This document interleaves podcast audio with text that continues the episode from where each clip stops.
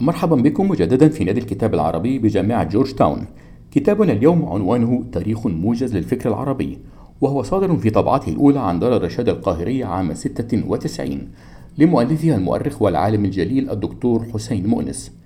الكتاب كما يذكر منسق نادي الكتاب العربي دكتور يحيى عبد المبدي محمد هو مجموعة من المقالات التي نشرت على فترات بمجلة أكتوبر المصرية.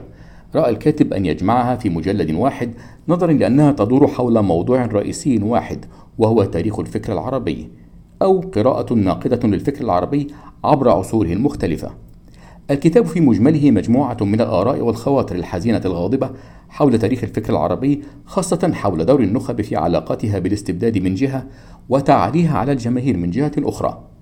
هدف الكتاب كما يؤكد صاحبه هو إعادة النظر في تاريخ الفكر العربي وإعادة تقييمه ووزن رجاله وثمراته بالميزان الصحيح الذي ينبغي أن يوزن به كل عمل فكري وهو ميزان الصدق والجدوى العائدة منه على الإنسان والاحترام لحقوقه وحرياته وكيانه وكرامته.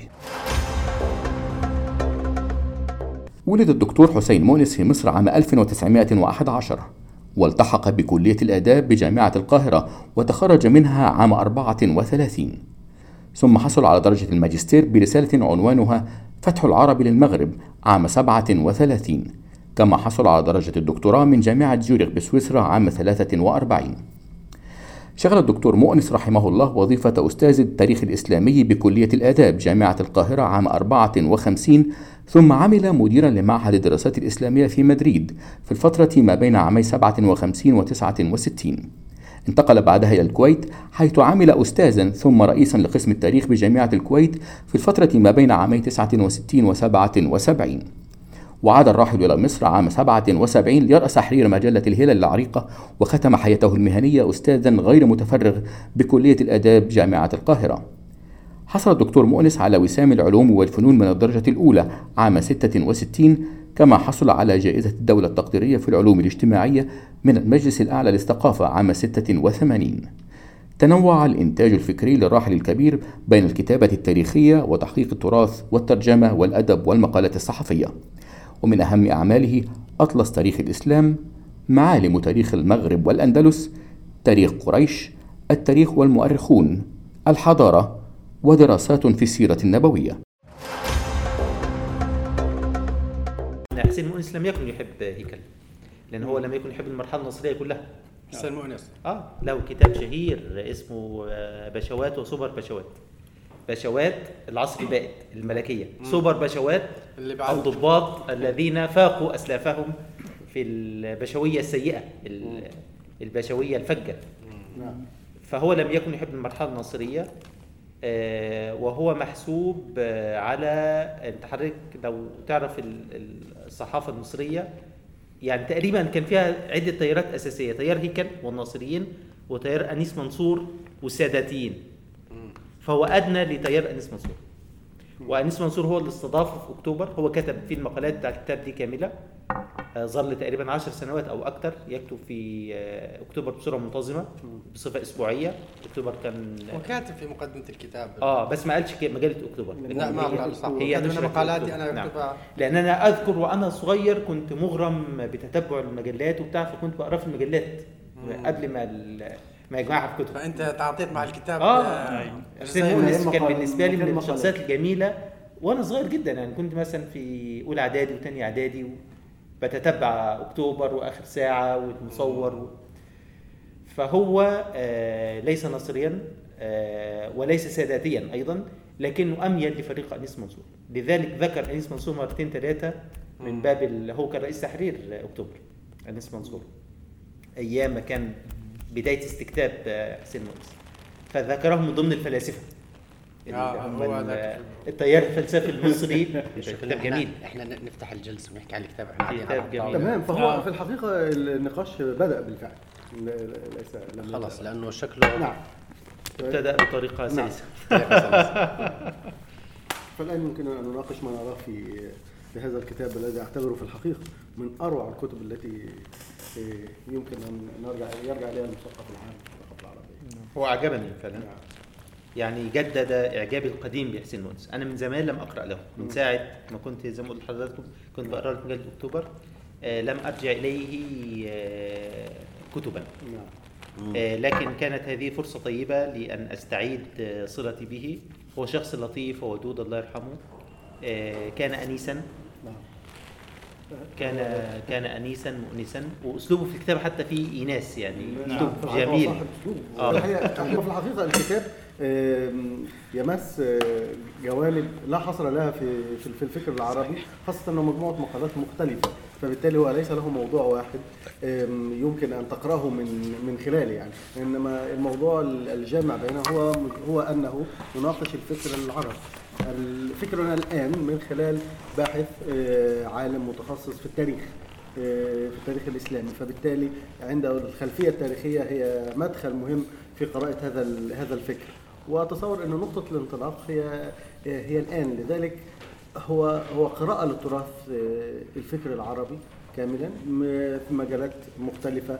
كما نرى من سواء كان الأدب آه، من يقرأ الأدب ويتعامل مع الشعراء يقرأ التصوف يقرأ التاريخ يقرأ علم الكلام يقرأ آه، سلوك المواقف في السياسة يقرأ مواقف الخلفاء. فأعتقد أنه مثل شبكة من أي طرف نستطيع أن نمسك بهذا الكتاب ون- ونمده إلى إلى واقعنا. كما كما أتصور أنه يفعل في الكتاب. يعني أنا أتصور أن قيمة الكتاب أنه ليس قراءة تاريخية منعزلة هي قراءة للواقع الفكر العربي. الآن برؤية برؤية التاريخ برؤية الماضي.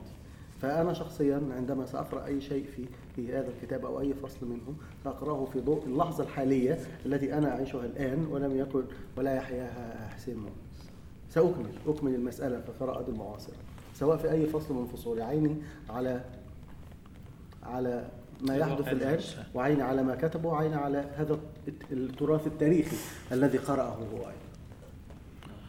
بس هو يعني أتفق معك تماما. آه، لكن أنا بلاحظ إن في رابط على مدار الكتاب يعني هو بيناقش التاريخ الإسلامي كله الفكر تاريخ الفكر منذ صدر الإسلام وحتى عصر النهضة الحديث. ومع يعني ولكن الخط المستمر معاه هو الرؤية الناقدة. هو دائما عنده يعني نوع من ال- المرارة دائما على حال آه، الأمة الإسلامية الفكري, الفكري على مدار التاريخ.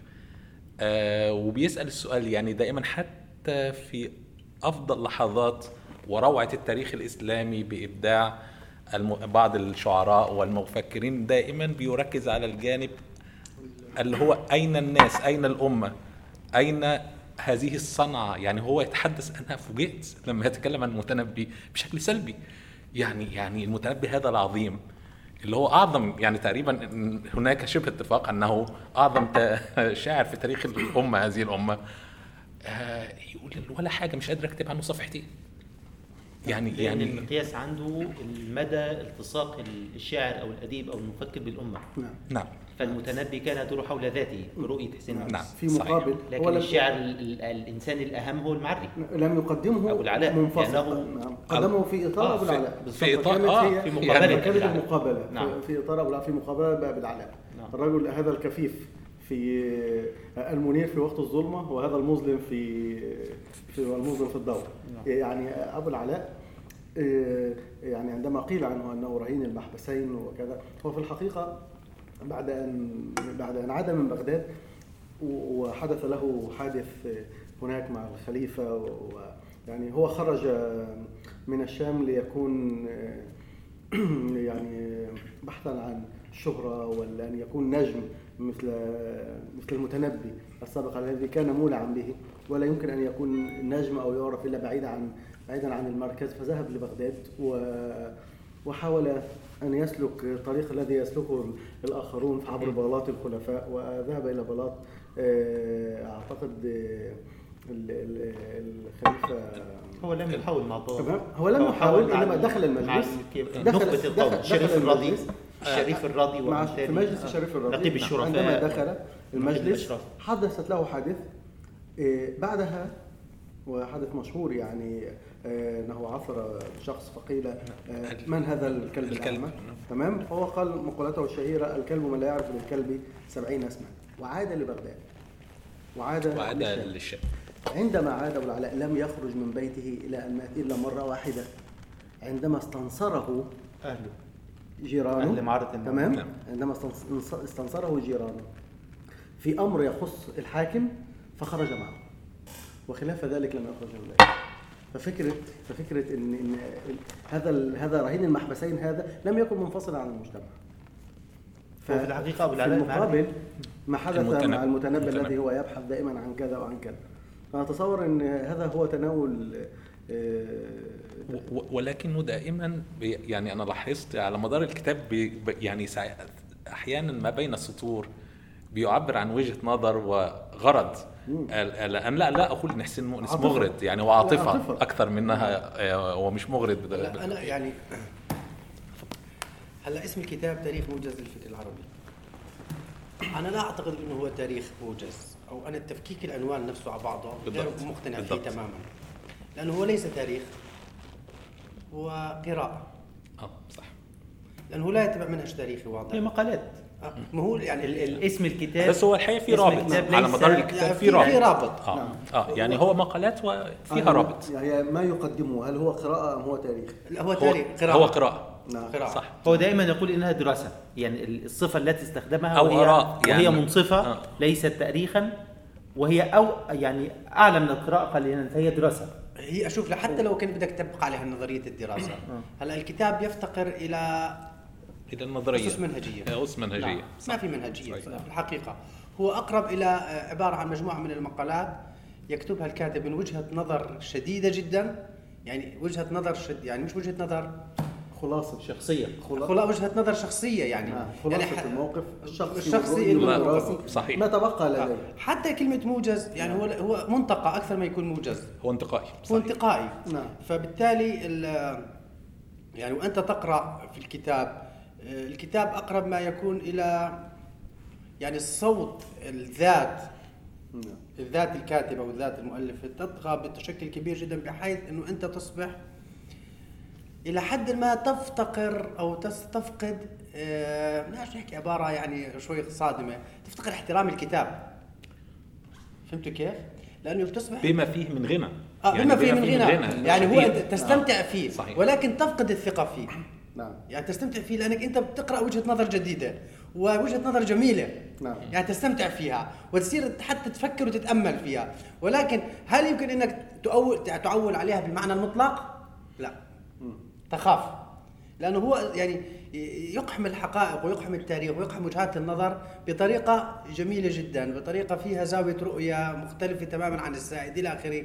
بالإضافة إنه يعني تاريخ من الفكر العربي يعني إدخال الشعراء ب- ب- بمنصه إنهم انهم هم مفكرين. المفكرين حد ذاته يعني يعني لا يمكن التعامل عندي عليه. نفس ال- يعني بشار بن وابو تمام يعني الشاعر إحنا بنعرف إنه شخص آه، منحرف ذهنيا وعصابيا وإلى آخره هو يمكن أن يكون جزء من الفكر العربي بس هو بدأ عليه يعني بدأ يعني هل هو الشاعر فعلا يمثل ضمير الأمة؟ نعم. يعني هو يعني. يعني أتفق- بدأ منهم آه. يعني هو بدأ منهم ولم يبدأ من من أشخاص آخرين يعني يعني حتى في اختياراته للبعض المفكرين الغزالي الغزالي وإلى آخره في أسماء أخرى كنت تكون أكثر تعبيرا يعني موقف العرب من بشار بن برد أو ابو نواس أو إلى آخره من هذه القضايا يعني لا تعكس فكر أمة يعني فيما يتعلق بالشعراء يعني أوكي يعني، جميل نعم. إنه كيف تعامل مع ابن المقفع وكيف تعامل وكيف هم عندنا قمعيين وإلى آخره. وهذا صار شيء صحيح.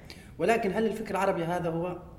لكن يعني قد أختلف في هذا الجانب فيما يتصل بفكرة الشعر لأن في الآخر هناك أيديولوجية شعريه هناك أيديولوجية فكرية موجودة داخل البيت داخل داخل نسق القصيدة تعبر عن المجتمع تعبر المتنبي ربما لم يكن ليحقق ما حققه إلى جانب الصياغة العظيمة. هذه الصياغات مرتبطة ب مرتبطة بعبارات ومفاهيم ال- الناس يرون فيها أنفسهم. هو. صاغ فبالتالي هو صاغ الو- الوجدان. الجمعي اذا هي تمثيلات. الموجود عند الناس. اذا هي تمثيلات وليس التاريخ. تمام. تمام. يعني إحنا ممكن يعني أنا متصور أنا طبعا متفق معك تماما فيما بال- بالعنوان وتفكيك ويعني ولا خلاف. وهذا فعلا أنا أراه قراءة لكل هذا آه، ومستخلصات حول آه، من كل ما قرأ وفكر بالنسبة لحسين مؤنس وهي تجربة اضعوها أمامي تجربة يعني. صحيح. آه، إنما فكرة ال- فكرة الشعر إن الشعر جانب زي ما بنقول لو- لما بنقول الأدبيات العربية. لو قلنا مصط- مصطلح أدبيات الأدبيات العربية يدخل فيها يدخل فيها الشعر ويدخل فيها الفلسفة ويدخل نعم. فيها كل شيء إنما الشعر سيكون حاضرا. طبعاً. والكتابة الأدبية ستكون حاضرا. لأن هذه الك... ال- ال- الأدبيات هذه الكتابة هي التي تصوغ هذا الوعي هذا الفكر.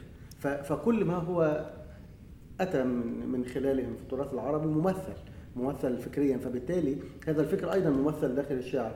كما يعني إذا تكلمنا عن يعني آه، يعني كل المفاهيم والتصورات اللي حاضره في المجتمع بالنسبة للثقافة الغربية إحنا نقدر نعم. نستخلصها من الشعر ومن الفلسفة ومن كل هذا يصب في هذا الآن ال- هذا ال- الوجدان العربي الآن الذي يمثله العربي الآن مثلا في آخر 30 سنة أنا شخصيا يعني من ال يعني من يعبر عنه يعبر عنه عابد الجبري يعبر عنه آه، فلان سؤال مهم. كذا. أيضا يعبر. عنه محمود درويش. آه، آه. أيضا يعبر عنه محمود- محمود درويش. هذه هذه هذا هذا الفكر هذا الوجدان هذا يعني ما ما هو في المخيلة العربية الآن.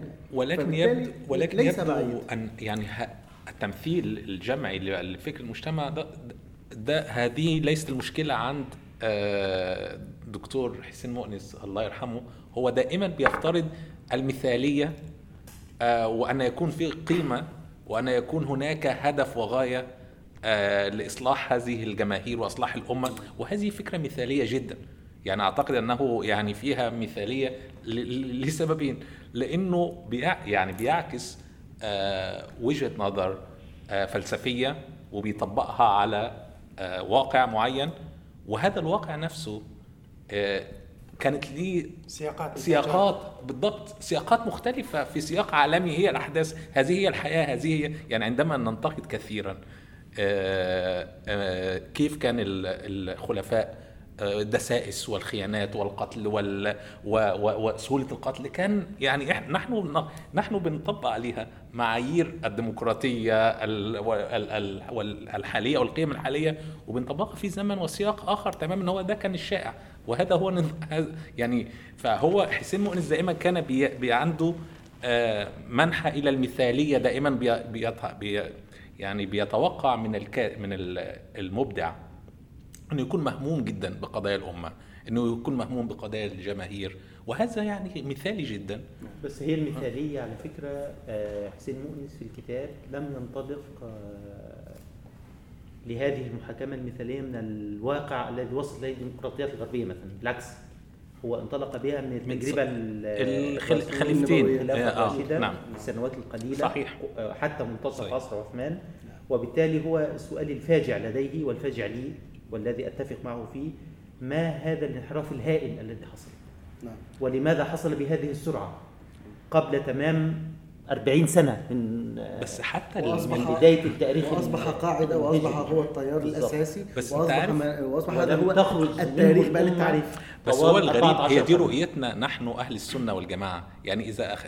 إذا أخذت وجهة نظر الشيعة في عهد عمر وعثمان آه هيكون مع عكس ده تماما. ما هو نفسه بي بي بيقرأ هذه الفرق الإسلامية التي كان لها مواقف ونحن الآن نقيمها وهو يعيد النظر في كثير منها يعيد النظر في علم الكلام الذي صحيح. نتكلم عنه ب- آه، كذا يعني يعيد آه. النظر حتى في الفرق حتى لما يتكلم عن الخوارج الخوارج، ويقول صحيح. مين فينا الخوارج إحنا ولا هم آه. صحيح يعني هو هو يقول كده مين فينا الخوارج إحنا ولا هم هم اللي عملوا كذا وخرجوا على بني أمية وكذا وكذا وكذا وكذا ولا إحنا اللي معتبرين بني أمية دول صحابة برضو بداية ومعاوية ده صحابة وأساسي و- والدولة الإسلامية و و و و و يعيد النظر في مفهوم يعني كيف أصبحت بعد وقت عمر كيف أن عمر لا يسيطر يعني عمر مسؤول وهيمنته أكثر على على الدول الداخلين الجدد في الإسلام وامتداد الفتوحات وليس الهيمنة المركزية على القبائل العربية. كل مجموعة. عرب يعيشوا زي ما هم عايشين وبيطوروا أمورهم. هو مش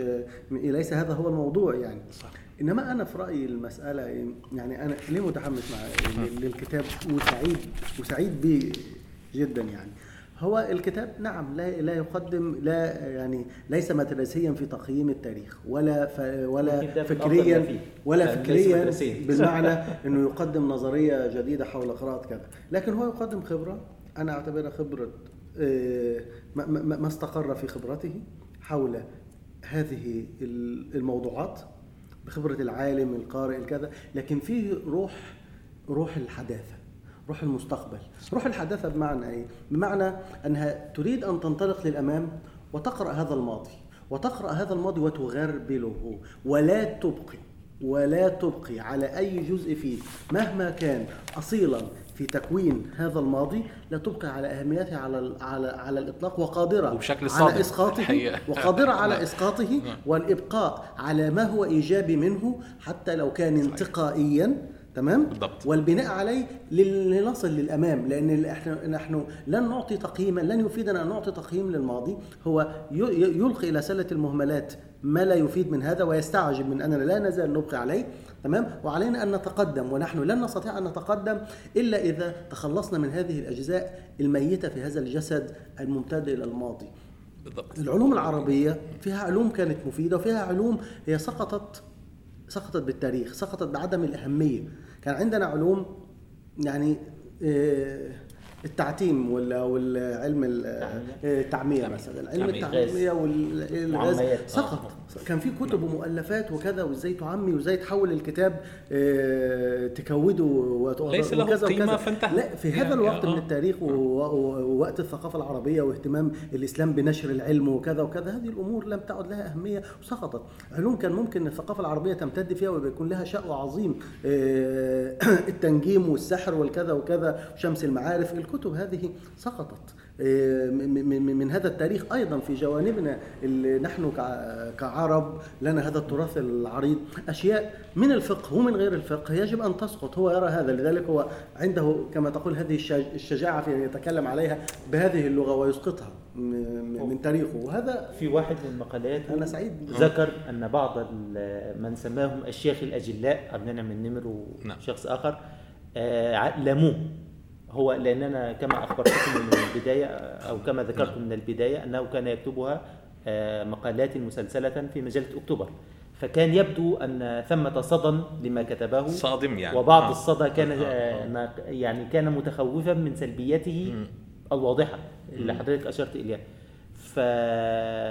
فهو بيقول حسب بعض شيوخ الأجلاء أنني أتجه إلى بيان السلبيات وخافوا أن يؤدوا هذا إلى زعزعة ثقة الناس في أمتهم وتاريخهم. وبعدين قال ما مؤداه هذا غير مراد. هو لم يقل هذه اللفظة لكن قال ليس مرادي بيان السلبيات من أجل الهدم وإنما من أجل ما ذكره في الصفحة سبعة. المهم اللي حضرتك أشرت إليها. المهم أن تدير ذهنك في الفكر العربي وترجع إلى الكتب وتراجع ما قرأت مرة ومرتين وثلاث صحيح. أظن هو دوت جوهر كتابه. جوهر كتابه أن يهز ثقتنا بالمسلمات التي لدينا المسلمات التاريخية والمسلمات الكلية التي بناء عليها نقرأ آه، آه، تاريخنا ومواقفنا ورجالنا وأحداثنا. هو ده كان هدف الكتاب. إعادة قراءة هي ما نقرأ. تعرف الإشكالية وين تكمن؟ فاحصه الإشكالية تكمن إنه من أي وجهة نظر بيقرأ؟ أي وجهة نظر ممتاز. يعني هو يقرأ صح هو يقرأ من وجهة يعني- نظر إنسانية لا لا ما في مش إنسانية. ليس بالضرورة. لا، مش. هو يقرأ آه. من وجهة نظره يعني هو ال- ال- التاريخ الذي يحضره في له مليون مروية أو مليون طريقة أخرى قناعاته قناعات قناعاته الأيديولوجية هي قناعات هي قناعات هو- إنسانوية هو بس لما الكلمة. يعني عنده. عنده إشكالية آه، كبيرة جدا عفوا يعني إنه آه. عنده إشكالية كبيرة جدا إنه بيحاول أو عنده قناعة وينطلق منها وثابتة إنه العقل العربي بدأ يعني انطلق أو تأسس الفكر العربي منذ بعد أبو بكر لما أحرق الرجل وبعد ذلك ندم إنه هو مجتمع يقوم على فكرة القمع ونبذ الاستبداد. ال- ال- ال- العقل والاعتماد على. الاستبداد وحتى يعني النيل من الرموز الشعرية والأدبية والثقافية. أنا كنت مبسوط وأنا بقرأ يعني بصراحة مستمتع في الموضوع. صحيح. يعني بصراحة. واستمتعت لأنه فعلا يوازي الأفكار اللي عندي حقيقة ولكن فيما بعد يعني لن يوضح لي كيف تصور أو كيف اعتمد عليها وهي ما هي المرجعيات اللي لا يوجد تماسك في الرؤية حسنا يعني آه. أيوة، أنا- التماسك. أنا, تماسك، أنا تماسك. الحقيقة سعيد بهذا آه. الكلام جدا يعني لأن في النهاية آه، أنت ما, ما, أنت مؤمن به الآن وما أنت مقتنع به والطريق الذي أنت تسير فيه وجدت هذا الر- الرجل قبل هذه عشرات هذه السنوات سنوات. متفق معك آه. فيه.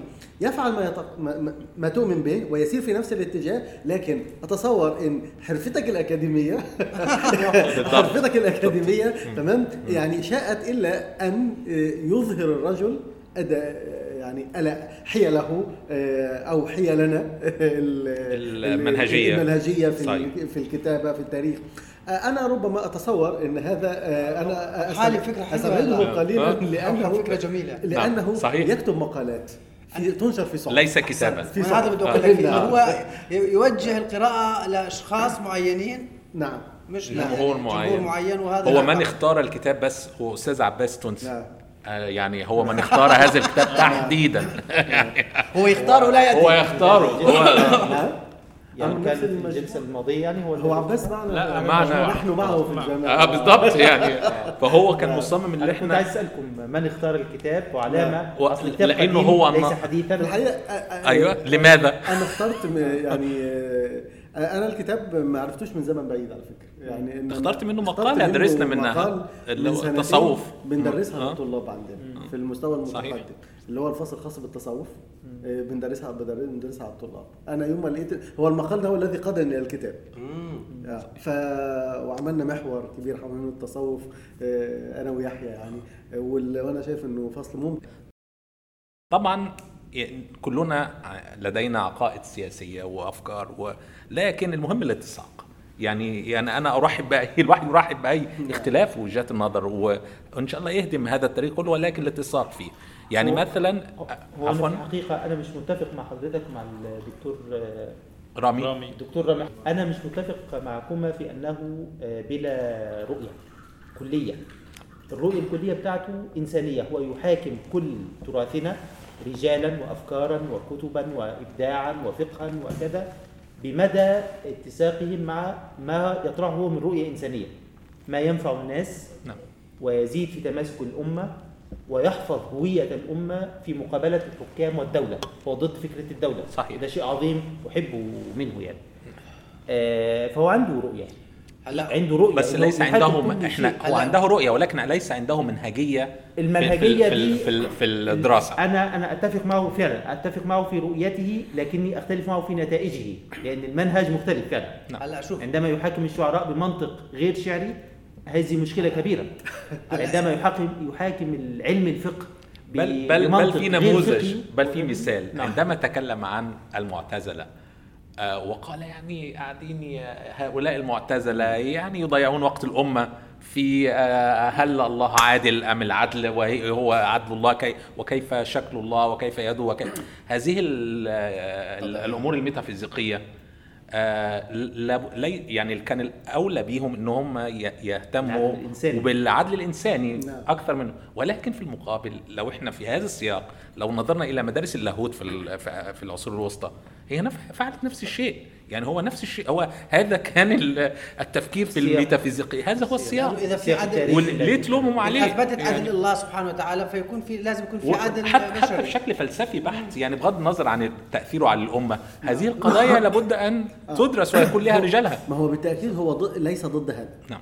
إنما هو ضد ان ان أن يعتقد إن الإيمان في فترة من الفترات كانوا هؤلاء هم المدافعين نعم. عن الإسلام وعن ال- وعن الإيمان في هذا الوقت وهم هو ما يختلف معه آه،. بالضبط. لأنه يرى صحيح. إن هذا كان مجهود مع غير المسلمين تمام لا بأس إنما الإيمان كان موجود أثناءهم وقبلهم وموجود بعدهم. وبعدهم. تمام؟ هم قاموا بدور مع غير المسلمين قاموا بمجهود فلسفي كبير إنما نحن عندما نقيم هذا التاريخ تمام؟ لا كان الأمور آه، على خلاف ذلك. حتى هؤلاء إن بعضهم وصل الموضوع ل- للصنعة. آه، كانوا مثل السفسطائيين هي في في- سفسطة في وفي والقضاء على وهز وه يعني هزيمة الخصم وكذا. وبعضهم كان يرى على ينتقد أولاد أبناء نفس ال- ال- ال- المهنة بأنهم مرائين. لأنه عنده جمهور وشعبية ومتحدث رئيسي وبيتكلم وناس معجبين وبيأمنوا. وتصبح المسألة بالنسبة شو لهم يعني؟ في شايف. يرى فيها جانب من الدعائي. اذا هؤلاء يعني لم يكن كل ما يتم هذا آه، صالحا من خالصا لوجه الله ولوجه الإسلام. فقط والاسلام كان موجود ولم يكن محل شك. وبدون هؤلاء كانت الحياة الإسلامية ستسير. بل كانت أفضل ربما لأن يعني. لأن في في بالظبط وان وإن العقل العربي كان محتاج إنه يستخدم هؤلاء ال- ال- العظام في في أشياء آه، قد تكون مفيده تكون مفيدة أكثر. ل- للإنسانية والبشرية وللمسلمين يعني. نعم. هو بيقدرهم جدا يعني. خليني أتذكر بعض ال- العناوين اللي كان بيتكلم عنها. آه، وكما يعني إحنا متفقين إن هو آه، ذاتي. آه، وانتقائي طيب هو يعني- أنا أنا قد أختلف يعني في أنا الذاتية؟ بتفق في إنه في إنه انتقائي أو ذاتي لأن هو مؤرخ نعم. ومؤرخ آه، ثبت يعني يعني راجل عندما يعني كل مجهوده الآخر في في في الموسوعات اللي الفها آه، عالم يعني طبعاً،. ما لا خلاف. فبالتأكيد عندما يرتاح إلى مروية ويختار ويختار مصادره آه، ويأخذ هذه الرواية ويترك غيرها ويؤمن بها أو في مواقف أخرى آه، يعرض عدد من الروايات فهو هنا يمارس عمله التاريخي. يعني لما يفضل الطبري عن. كل الآخرين في مو- يبقى هو في هذا السياق عند يعني آه. هو بالتأكيد لا ي- لا لا يس... قال إنه إيه؟ ان هو أعطى الفرصة زيادة عما يستحقون نعم. هو هو مدحه لكن قال إدى زياده إدى الفرس قيمة لا يستحقونها. نعم لكن في آه. مواقف في مواقف أخرى. ابن الأثير لكن قال هذه لكن وهذه وكان- وهذا هو صحيح العالم. هو كان معجب بابن الأثير في هذا لكن في مواقف أخرى وبيتكلم على السلطان وبيتكلم على إنه آه، ان إن كيف ان إن الطبري عندما روى بعض مرويات حوالين ان إن اللي كان آه، قتلوا معاوية بن أبي سفيان لأنه كان بينتقدوا آه، قتلوا صح، يزيد, يزيد. وكذا وكذا. في الآخر قال إن الطبري ذكر كل الروايات التاريخية اللي حول الموقف وفي الآخر ما عطلوا يعني ما ادالوش كلمتين آه، ما عطاش موقف، ما ما موقف ما قالوش. كلمتين على. لكن ده ليه؟ بالضبط. عشان يقول بعديها بيقول بعديها بسطرين إن الطبري نفسه في موقف أبسط من ده الناس العامة هؤلاء الدهماء هذا آه، ضربوا بيته بالطوب بالحجارة لأن هو نفسه لم يكن كان عنده الشجاعة كمؤرخ تاريخ ان يقدم كل هذه الحقائق ويذكر كل هذه المر- المرويات إنما لم يكن عنده مساحة ليقدم وجهة نظره. بدليل ان أنه هو نفسه عندما فعل أقل من هذا ناله نفس الضيم من هؤلاء العامة. فبالتالي هو أيضا يقدر آه، أنا أنا عندي إحساس انه إنه ما بعرف أنا يعني لم أقرأ عن الرجل أو عن الرجل بشكل كبير. يمكن الأستاذ عبد الرحيم يفيدنا في الموضوع. إنه الرجل عنده إشكالية معينة مع السلطة. نعم. آه هو هو ضد نعم. ضد فكرة الدولة. هو ليش فقط فكرة الدولة على فكرة؟ والسلطات كلها. بشكل السلطة. يعني حتى عنده في أحس إنه في عنده موقف شخصي ما مع السلطة. مع السلطة أو في موقف شخصي ما اتجاه آه، يعني عقدة. آه. الله أعلم. يعني هو ينطلق من عقدة معينة لا نعلم. هي في بين خفايا شخصيته. يعني فش- على ما يبدو بأنه آه، ظلم يعني. ظلم ب- بطريقة ما وبالتالي است- رجع وقرأ التاريخ هذا وبدأ اكتشف نسق بنيوي إلى حد ما هو نسق بنيوي لكن اليس هذا البعد ربما هو حلم بالنسبة لنا لنا جميعا طبعاً. الحقيقة يعني بدون شك هو في الحقيقة هو آه. موقفه فعلا من سلطة زي ما حضرتك قلت تماما هو آه، هو معارض. هذا من الشيء الجيد اللي فيه نعم. الجميل أنا كما أخبرتكم أحب سيمونز شخصيا من زمان يعني لكن كتابه هذا حبيب إلي لأنه آه، يعلي جانب الأمة بطريقة مثالية أي نعم نعم. ولكنها مطلوبة. فهي الأمة عنده هي الأساس. الحكام والسلطات هذه آه، فقاعات زائلة. هي لحاء الشجرة الذي يتغير لكن جذع الش- الشجرة وجذرها الأساسي هو هو الأمة. وبالتالي هو آه، ينتصر للأمة مقابل أي حاكم وأي سلطة. هو مفهوم حتى عمر حتى أبو بكر مفهوم الأمة هذا برضو يعني في علامة استفهام غير واضح. تماما عنه بالظبط. وأحيانا يعلي جدا من مسائل العرق يعني. يعني العرق العربي بشكل مذهل يعني يعني أفهم أن الفكر العربي يعني ممكن تعلي من قيمة الفكر العربي لكن من العرق العربي يعني لم أفهمه. يعني أنت هذا عكس تماما ما حتى حتى تحاول العرق العربي ما قالش هو إيه. بالضبط. يعني, يعني من هم العرب الذين خرجوا من التاريخ منذ ويصف الاتراك منتصف عصر والساس- اللي المعتصم. هم أجلاف. ويعني هو هذه ذكر ذكر. هو أنا باخذ المعتصم. مثلكم على هذا فعلا. انه يقدم الكلام وتتفق معه تماما لكن تفاجأ أنه يتكلم عن شخص أنه كيف كان في الإسلام. عمر مثلا كيف كان أنه في الإسلام كذا وتحول وكذا كذا ويأتي البعض الآخرين يعيرهم بأنهم. كانوا آه، إنهم أقرب لأبو جهل. طيب. الله. حسن إسلامه. أو آه. أسلم وبعد إسلامه لا علينا في شيء يعني. لكن يكاد يلمح يعني. تعرضه أنه كذا من من أهل أبو بكر أبو جهل ما يكون من أهل أبو جهل ولا يعني ولا أبو لهب إيه المشكلة؟ هو هذا فهذه ده ما هي أقصده ال- بالاتساق. آه، يعني اللغة. يعني بيقدم نموذج تاني لما بيتكلم على الجاحظ. نعم. وي- وي- ويقول في الجاحظ كلام طيب جدا في بعض ال... في بعض ال... وبعدين ده لا في نفس وبعدين الفقره لك إن هو بيقول أسلوب غير إنساني. لا كمان غير اللي هو إنساني. لماذا لم ينتقد السلطة؟ صحيح. لأنه هو معلم وعالم. الله. ده عكس فكرتك لأنه؟ لأنه معلم معلم وعالم. وعالم. ليس آه، سياسيا أيوة، آه، آه. أيوه بس بس ده أنت بتقول ده كده أنت عكس الكلام اللي أنت بتقوله إن العالم إيه؟ دائما لا، لا. لازم ينتقد السلطة ولازم يقاوم السلطة فاللي هو لم يتكلم عن السلطة. لأنه معلم. لأنه معلم وعالم. آه، ليه؟ لأنه كان معلم أولاد الخلفاء. آه. آه. ودول أيوه معلم أولاد الخلفاء. دي كانت وظيفته ده يوضح فكان بيعلمهم بياخد فلوس. أنا عم بقول لك. بياخد بيدرس. هي عنده- أعلى سلطة. فيعني مش هو ممكن عالم وكذا لكن ما يقدرش عنده. مشكلة مع السلطة واضحة. نعم. يعني كل شخص بيحاول أن يسقط عليه ويلصق فيه تهمة. إنه هو متعاون وشخص. مع السلطة لكن لكن في الحقيقة إحنا في تراثنا دي كان من يعني من أعظم الأشياء ان ان إن في فترات كثيرة المعلمين والعلماء كان كانوا آه، يعني آه، بعاد عن السلطة ولا يؤجرون وكان عندهم حرفهم لذلك كانوا أصحاب كل أصحاب ك- هي دي الأمة، هو كلماتهم يعني كتير. نعم، حيوية أصحاب. كلماتهم إنما لما أصبح آه، بياخد مرتب من فلان أصبح رأيه يتبع لفلان يعني ما في أنا لست مؤرخا عفوا بس ما في يعني شخصيات في التاريخ الإسلامي اتخذت مواقف من السلطه قوية معارضة وتعرضت للتعذيب ولا يعني هو ذكر أكثرهم. يعني خلق. القرآن يعني ذكر يعني بعض. يعني هو فقط يعني وابن ابن تيمية تيمية. ابن تيمية عنده بس ما مواقف ما ما أعطاهم يعني بالقدر ال- هلا هو قال في فصل جميل قال عن صلابة القاعدة الصلبة التي أسسها الفقهاء المسلمين هو في كل الفصول تقدر تكتشف هذه النقاط المضيئة نعم. في هذا الفصل في ال- في. الفصل الخاص الأول بتاع بالمسعودي و- والبيروني الفقهاء آه. تقريبا كل الفصول آه. فيها ها ملامح من هذا الضوء في نعم. هذا التراث كل فصل صحيح. فيه فصل مع معاوية وبيتكلم على كذا اللي وقف يقول لك في المقابل. قدام يزيد لدرجة انه إن سيدة عائشة تقول له أنت كان فين عقلك لما لما ذبحت ولا ما كانش في حد رشيد قاعد في المجلس بتاعي يعني أعمل إيه يعني آه، طيب أنا أنا الحين يعني من الحوار استجمعت بعض ال- ال- النقاط لأن طبعا أنا يعني بعيد الصله يعني شيئا ما عن التاريخ يعني. لكن أليس التفكير المعاصر الآن مثلا أو تفكير العرب المعاصرين لنقل ذلك يتجه آه، بنفس الطريقة؟ يعني مثلا لو لو حاكم الناس أو لو أخذنا آراء الناس عن بعض المفكرين أو العلماء فيما قبل عبد الناصر وبعدها عبد الناصر السادات حتى الآن مثلا تجد إن الناس فعلا تحاكم الأشخاص بناء على علاقتهم بالسلطة.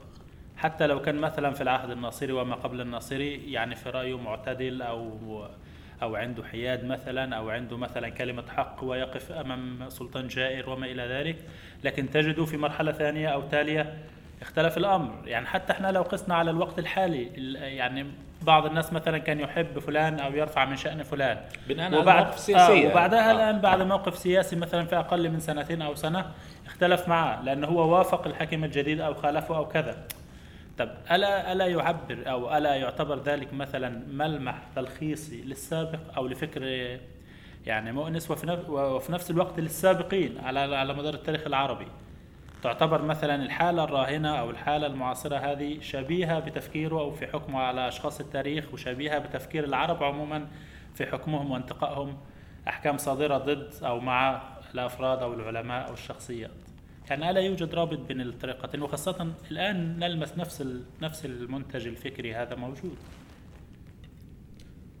والله يعني تأثير الوضع السياسي على مدار بس بس هو الميزة اللي كانت عند دكتور مؤنس اللي هو واخد الخط ده دائما بغض النظر عن المراحل ال ال يعني آه، باستثناء مرحلة النبوة فهو على مدار هو يرى أن الاستبداد هو العامل المشترك الذي يجب أن كان العلماء والنخبة تواجهه. بغ... يعني بغ... بدون توظيف سياسي بدون تأثير الواقع السياسي الموجود فيه عليه. فهو هو يأخذ موقفه المعارض من يعني أنا أرى أنه من موقف مبدئي إنساني آه، مرتبط بالحريات والقيم وقيمة الإنسان وقيمة الإسلام نفسه المثالي هذا. يعني هو لا لا أرى كثيرا إن إن واقع مؤنس آه، أثر كثيرا في آه، في يعني هو هو أنا أختلف في بعض النقاط وبعض التفاصيل لكن هو عنده خط عام دايما هو ضد الاستبداد. هو دي النقطة الأساسية أعتقد إنها النقطة الأساسية على مدار الكتاب. بغض النظر أنت هل الدولة دي دولة قرامطة ولا ولا فاطميين. ولا عباسيين ولا هو ضد المبدأ؟ طب لو آه. قلنا مثلا تعامل العلماء أو الدعاة عامة أو الناس مع السلطة هل السلطة وجه واحد؟ السلطة تختلف من شخص لشخص. فبالتالي قد يكون هذا بعيد أو مصادم وبعدها بفترة قليلة حينما يتغير الحاكم يرى السلطة الآن بوجه جديد فيقترب منه. يعني فكرة حتى أن السلطة كيان واحد ثابت على مدار التاريخ ده هو يختلف. يختلف في فترات قليلة جدا تكاد تكون مثلا يعني كل فرد سلطة لحاله. وإحنا يعني على على مدار التاريخ لا نستطيع يعني مثلا لو تكلمنا على محنة خلق القرآن أو هذه القضية مثلا.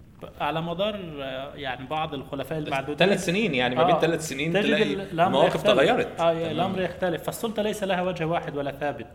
وإن كان لها سمات عامة مشتركة بس في اختلاف وربما ينطبع الناس باختلاف الوجه أو وجه السلطة الحالي. يعني ربما يكون هذا مثلا ملمح بس هو نقع في هو, جميعا هو, يعني. هو حدد هنا لما في الفصل الثاني قال اثنان لا يجتمعان. رجل الفكر والطاغية. هو لا يتكلم عن السلطة نفسها صحيح، صحيح. ويتكلم عن الطاغية صحيح. يعني يعني فهو حدد تماما هو هو لا ينتقد السلطة لأن ما أي السلطة هي فورم يعني شكل من أشكال الحكم يعني أو يعني هو ده شكل يعني لكن دايما موجودة آه دايما موجودة يعني لا- من لا شيء بعيد آه. عن السلطة يعني. ومدح ومدح بعض ال- القادة السياسيين الذين قدموا خدمات جيدة والذين كانوا استثناءات وطفرات زي الغزنوية زي بعض ال- بالضبط. الممالك السلجوقية. الأموية والسلجوقية وكذا فهو بالفعل هو لا ينتقد السلطة لأنها على رأس ال- الأمة وإنما ينتقد أنها آه، على رأس الأمة وهي ظالمة هو لا ينتقد. وتفقر الناس. هو, نعم هو لا ينتقد السلطة حقيقة هو كل الكتاب ينتقد فيه المفكرين المفكرين الشعراء والكتاب يعني ياخذ عليهم إنهم غير صادقين آه. في لا لا لا وينتقد السلطة ب- بصورة واضحة وصريحة ومريحة وهو ضد فكرة الدولة أساسا يعني هو أنا هقول لحضرتك آه، نص بس إيه هو. مفهوم الدولة عنده أيضا. يعني آه هو عشان بس دي عجباني جدا. فكره فك- فكرة ال- الملكية إنما أنت يعني خلافة ولا ملكية عندما تكون آه، آه، إن تكون الأمة لا تورث. وتلبس في الحقيقة الأمة- ثياب الملكية. الأمة لا تورث. دي فكرة أساسية عنده. نعم. الأمة حرة. الأمة ليس آه، عنده نص واضح ومريح وله كتاب على فكرة في الفكرة ديت. ليس آه شوف يا سيدي. بيقول ليس ليس لدينا على ضرورة وجوده يعني الرئيس الواحد المطلق ليس لدينا على ضرورة وجوده على رأس أمة الإسلام من النصوص دليل واحد.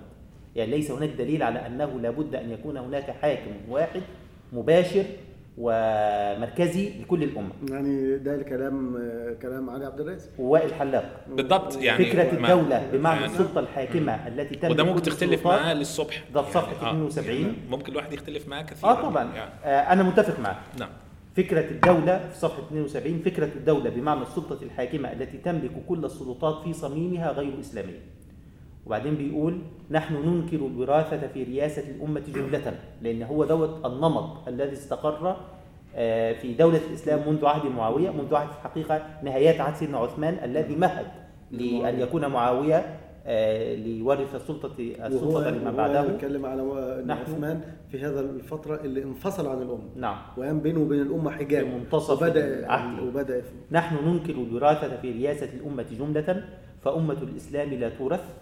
أمة الإسلام حرة ولا تورث وهي في حقيقتها أمة حرة من المؤمنين لا يلي أمرها إلا من تختاره لرياستها عن رضا منها وطواعية ويكون لها الحق في خلعه إذا أساء. وبعدين من خلال دوت بينطلق إلى فكرة أن الأمة في في نظره وهو ما أتفق معه فيه أمة آه، آسف الإسلام دين وأمة لا دين ودولة. ليس بمعنى أن الدولة شيء سيء وشرير وينبغي أن يهدم ولكن ليس هو الأساس الأساس هو الأمة. الأمة هي التي تختار شكل دولتها. الأمة هي التي تختار حاكمها. وهي يعني التي هو تعزله هو, هو في مفاهيم كثيرة غير. غير واضحة تماما. واتفق معها يعني. هو دعم هذه الفكرة من خلال آه، اتفاقه مع الخوارج.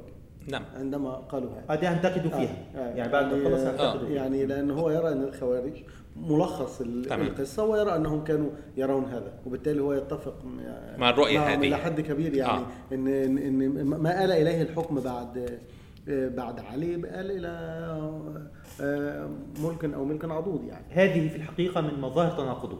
هي لديه؟ تناقضات. حسين المؤنس له تناقضات وله إطلاقات غير صحيحة وأحيانا مضللة. كيف؟ ليست كيف؟ فقط غير صحيحه أقول لحضرتك آه. من ال- من التناقضات والتي فيها أيضا قدر من التعميم أنه يتحدث عن الخوارج وكأنهم النموذج الحر الذي خرج على السلطة الظالمة الغاشمة وكان يريد استعادة ال- الأمة آه، لقوتها في مقابل السلطة هذا على المستوى النظري جيد وربما كانت هذه أفكار الخوارج الأوائل لكن الخوارج كل الدول على على الأقل فيما نقل الينا أتحفظ أيضا لأن الخوارج لم تصل إلينا كتبهم ولم تصل هم لم يكونوا أهل كتاب عموما يعني. لكن وصلتنا الينا وصلت إلينا أخبارهم عبر خصومهم في الغالب. ولدينا الدولة الدولة الإباضية التي لا تزال قائمة حتى الآن. ال- ليست لا أتحدث عن دولة عمان الآن لكن الدول الإباضية والخوارجية في الماضي. التي قامت عبر العصور لم تكن نموذجا لاستعادة الأمة سلطتها في مقابلة الحاكم. هو أيضا كان هناك طغيان وكان هناك ظلم وكان هناك قتل على الهوية وكان هناك آه، استسهال لسفك الدم. وهو ها وهذه الأشياء كلها نقيضة تماما لرؤيته الإنسانية. فهو يخطئ في آه، من وجهة في اتخاذ الخوارج نموذج. نموذجا آه. ويخطئ في تعميمه أنهم كانوا لكن أتصور إنه يتكلم عنهم باعتبار إنهم على فكرتهم الأولى ليس فكرة على. الخروج على السلطة فكرة- الظالمة فكرة خروجهم من الأول لكن ليس ليس على تاريخهم إلى الوصول لأن لأنه مجرد أن يمر مر عدد من السنوات القليل فهم اتبعوا ما يتبع في كل السلطات الأخرى يعني تحولوا. يعني أنا ش- شايف هاي القضية اللي أنتم بتخوضوا الآن فيها الجدل حول مفهوم السلطة ومفهوم الأمة والدولية من أهم أسباب تهاوي مفهوم الكتاب منهجيا نعم. لأنه الكتاب ليس هاي قضيته نعم. وهو ليس مخولا إنه يفهم مفاهيم السلطة هو الكتاب كله لو أنت قرأت من 72 و 73 حتنظر إنه بعدين في آخر صفحة 74 يقول من أكبر الدلائل على كبرياء من كانوا يعتبرون انفسهم أنفسهم الخاصة لأنهم أهل العلم المتميزون عن غيرهم. أن ابن كثير مثلا عندما يتعرض لتفسير هذه الآيات من سورة عبس وإلى آخره أبو الحافظ وإلى آخره يتكلم عن بعض الأشخاص. والنتيجة؟ هنا مقصد الكتاب الكتاب ومقصد كل حدث كتاب والنتيجة أن معظم الأمة لم تفد الكثير من علماء. أولئك من علم أولئك الناس وازداد جهل العوام بترفع العلماء عنهم ومباعدتهم إياهم بل كانت كبرياء العلماء على من كانوا يرونهم من العامة مهينة لكل حس إنساني. واقرأ مثلا كلام الجبرتي عن ثورة العوام والحرافيش. قضيته الحقيقية هي تنم على أنه يريد أن ينتقد ال- ال- ال- النخبة؟ النخبة. النخبة. العرب. الإسلامية أو لنقل النخبة ال- اللي كانت في التاريخ على مر التاريخ ينتقد بأنهم لم يؤدوا دورهم بشكل واضح. وهذا رسالة مبطنة إلى إلى نخبة اليوم. إلى نخبة النخبة مم. إنه في عنا تشكل لسلطة جائرة تبدأ.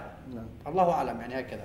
هي ليست و مبطنة هو واضحة. واضحة وصرح يعني. بها في في. والآن التاريخ العربي وهذا هو التاريخ. ولماذا هذا التاريخ وصل إلى هذه الصورة المشوهة؟ لأن العلماء لم يكونوا يتخذوا موقف وترفعوا عن العامة وترفعوا عن المفاهيم واشتغلوا بحب السلطان والبلاط وإلى آخره وانشغلوا بمصالحهم الخاصة فأدى إلى ضياع الأمة. هذه هي رسالة الكتاب بشكل بس مباشر. دوت ده آه، يعني آه، هذا نموذج من اللي حضرتك قلت لي زي إيه التعميمات المضللة الإطلاقات المضللة حكينا من أول بداية الكتاب ما في هي. دي فكرة الإطلاقات، المنهجية. يعني فكرة آه، أن آه. الأمة لم تستفد شيئا من نخبتها على مر هذا كلام- فكرة مضللة فيها جداً مبالغة على الأقل واقعية. مبالغة يعني. آه وغير واقعية يعني يعني آه، لكن هي فكرة فعلا هو ب- هو يريد يعني هو دائما يلح على آه، لماذا قال إن الأمة لم تستفد من نخبتها شيئا؟ لأنه زعم طبعا هو جزء من زعمه صحيح لكن مشكلتي معه في الإطلاق فقط والتعميم. زعم أن ال- أن النخبة لم تنشغل بما يفيد الناس في واقعهم. وهو يقول أن هذا مستمر حتى اليوم ونحن نزداد تباعدا وهويا في في انحدارات التخلف وال- والتقهقر في المسار الحضاري بسبب أننا لا ننشغل بما على يفيدنا فكرة أنا يعني بدي بشوف ومهما تقرأ في تاريخ الفكر العربي فإنك لا تجد إلا ناسا مترفعين متعالين يحسبون أنهم يحلقون في سماوات العلم. صحيح. حقيقة هذه الفكرة من أجمل الأفكار. حلو مش هي بس الحقيقة. بس هي هي ليست يعني في مبالغة فيها. يعني هي هي حلوة قوي عجبتني. بس أنا بقرأها في سياق معاصر في سياق معاصر عن صح. جد. يعني. الآن أنت آه، لنكن واقعيين مين عندنا في العالم العربي وإحنا كلياتنا نشتغل في جامعات واشتغلنا وعايشين في بلدان عربية ما شاء الله مين في واحد نعرفه يعني من ال- ال- المفكرين والمثقفين يأخذ موقف حقيقي أنا- يلتقي بالجماهير. أنا أقف من السلطة لأن لم يعني لم تلبي رغباتي كشخص كذات واضح كيف؟ آه هذه إشكالية الشخص العربي أو العقل العربي، العقل العربي عقل ذاتي. يعني أين تكمن مصلحته وذاتيته؟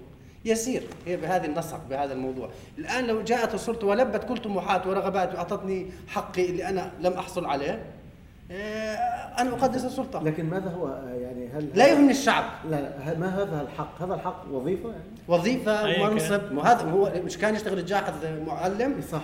طيب لو وظيفة. لو وظيفة لو جاحظ قال له أنت سلطان جائر فقد وظيفته. نعم. فنحن في العالم العربي محكومون بالوظيفة. أو بال بالمصلحة بالرزق مش. بالرزق بالرزق بالرزق. آه. ما هي هذه العلاقة مع أي سلطة، لكن أنت أنت أنت بس أنت ما- كمثقف ولا- إيه، كيف يعني تضبط علاقتك بهذه بهذه السلطة التي قد تكون هذا السؤال غاشمة؟ الإشكالي العميق كيف جدا لكن هو في ال... وهو وهو يحاول الا يبعدنا يحاول أن يضع المثقفين مرة أخرى أمام إيه، أمام جزء من مسؤولياتهم هو يراه الجزء الأساسي في مسؤولياتهم في إزاء العامة كما قلت أنت هذا صلب صلب الكتاب. أنت أنت راجل مهني وأنت فقيه وأنت تفعل وتبحث في مسائل شرعيه وكذا لكن موقفك من الناس ومن العدل وما يجري في الشارع ما هو؟ وبالتالي حتى في الوقت المعاصر. أنا تخصصي نقد ولا ادبي ولا حتى لو نفترض إنه لسانيات ولا نحو عشان نكون بعيدين تماما عن المجتمع. أنا تخصصي نحو إنما يعني ما موقفي مما يجري الآن؟ يعني نعم أنا في هذا الحالة لست متميزا كثيرا عن الآخرين لأن أنا يعني عملي تماما مثل عمل أي شخص نقاش آه، وظيفي. حداد مسألة وظيفة بعيدا عن لكن آه، دورك ك... إلى ك... ك... يعني هي دي دورك كمثقف في أو المجتمع. أو آه. آه، بالضبط. ينظرون إليه. بغض النظر عن التخصص. أين هو؟ ما هو هذا السؤال اللي يطرحه هو السؤال. اللي بيطرحه هو اين أين دوره؟ بالضبط. أين اطرحه وبالتالي فكرة الطرح في حد ذاتها الاستمرارية في الطرح شيء في غاية الأهمية رائع. يعني في غاية شايف الأهمية هو رائع جداً. يعني. وعلشان كده لأنه أيضا مقالات يعني أنا آه، سعيد بالحماس الذي فيه يعني وعندما يمر الشيء. بشكل تلقائي يعني لا ارضى عنه آه، يعني أبتسم هو. قال لا تغضب لا, لا تغضب مني. إذا كنت آه، آه، يعني آه آه، والله آه، آه رائع. هذا الشعور نفسه فعلا ينتقل لو أنت تقرأ. إذا ما أصبر جميل يلا.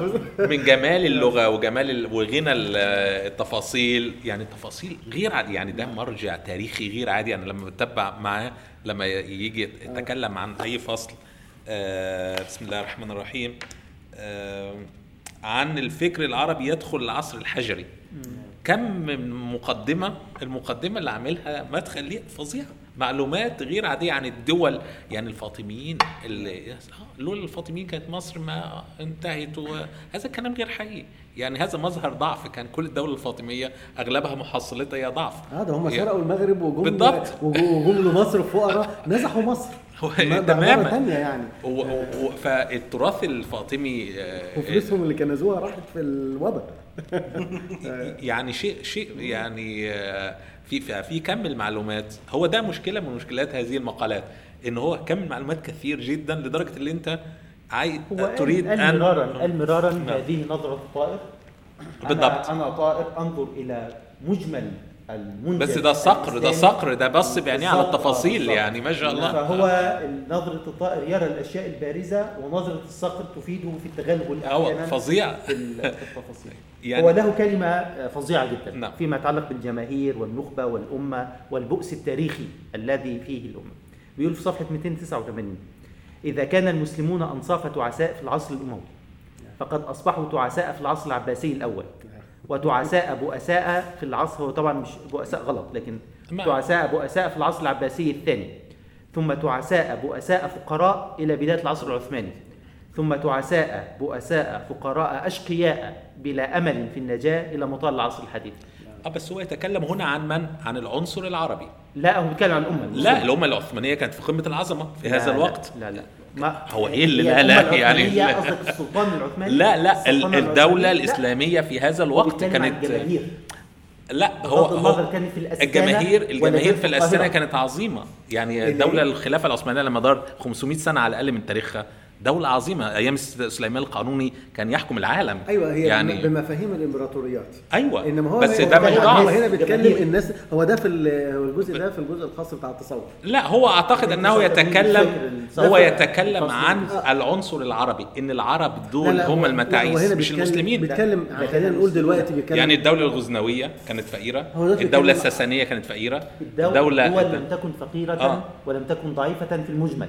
لكن كانت هو عظيمة رأيه- هو يعني على مدار الناس- آسيا الوسطى. الناس كانوا تعساء وهذا هذا. تعميم هذا تعميم لا غير ده- تعميم آه، تناقض أيضا تناقض كمان ده في الجزء الخاص لأنه بتاع ذكر- التصوف ان دي بيتكلم على المسلمين يعني آه. اللي هم يعني إيه الناس البشر وقال. الاكتئاب الجماعي اللي الاكتئاب التصوف. التي. دخلت فيها والله ال- ده تعميم غير عادي تعميم يعني وتناقض. يعني آه اللي أنا عايز أقول تناقض كمان لأنه بيذكر حيويه المجتمع وبعدين يذكر إن المجتمع آه، بائس وفقير وشقي بلا أمل في النجاة فكيف يمكن أن نجمع بين أنا هقول لك. هاتين أنا أنا الرؤيتين؟ شخصيا يعني أنا يعني آه، مش ممثل عندي الموضوع ده تناقض ليه.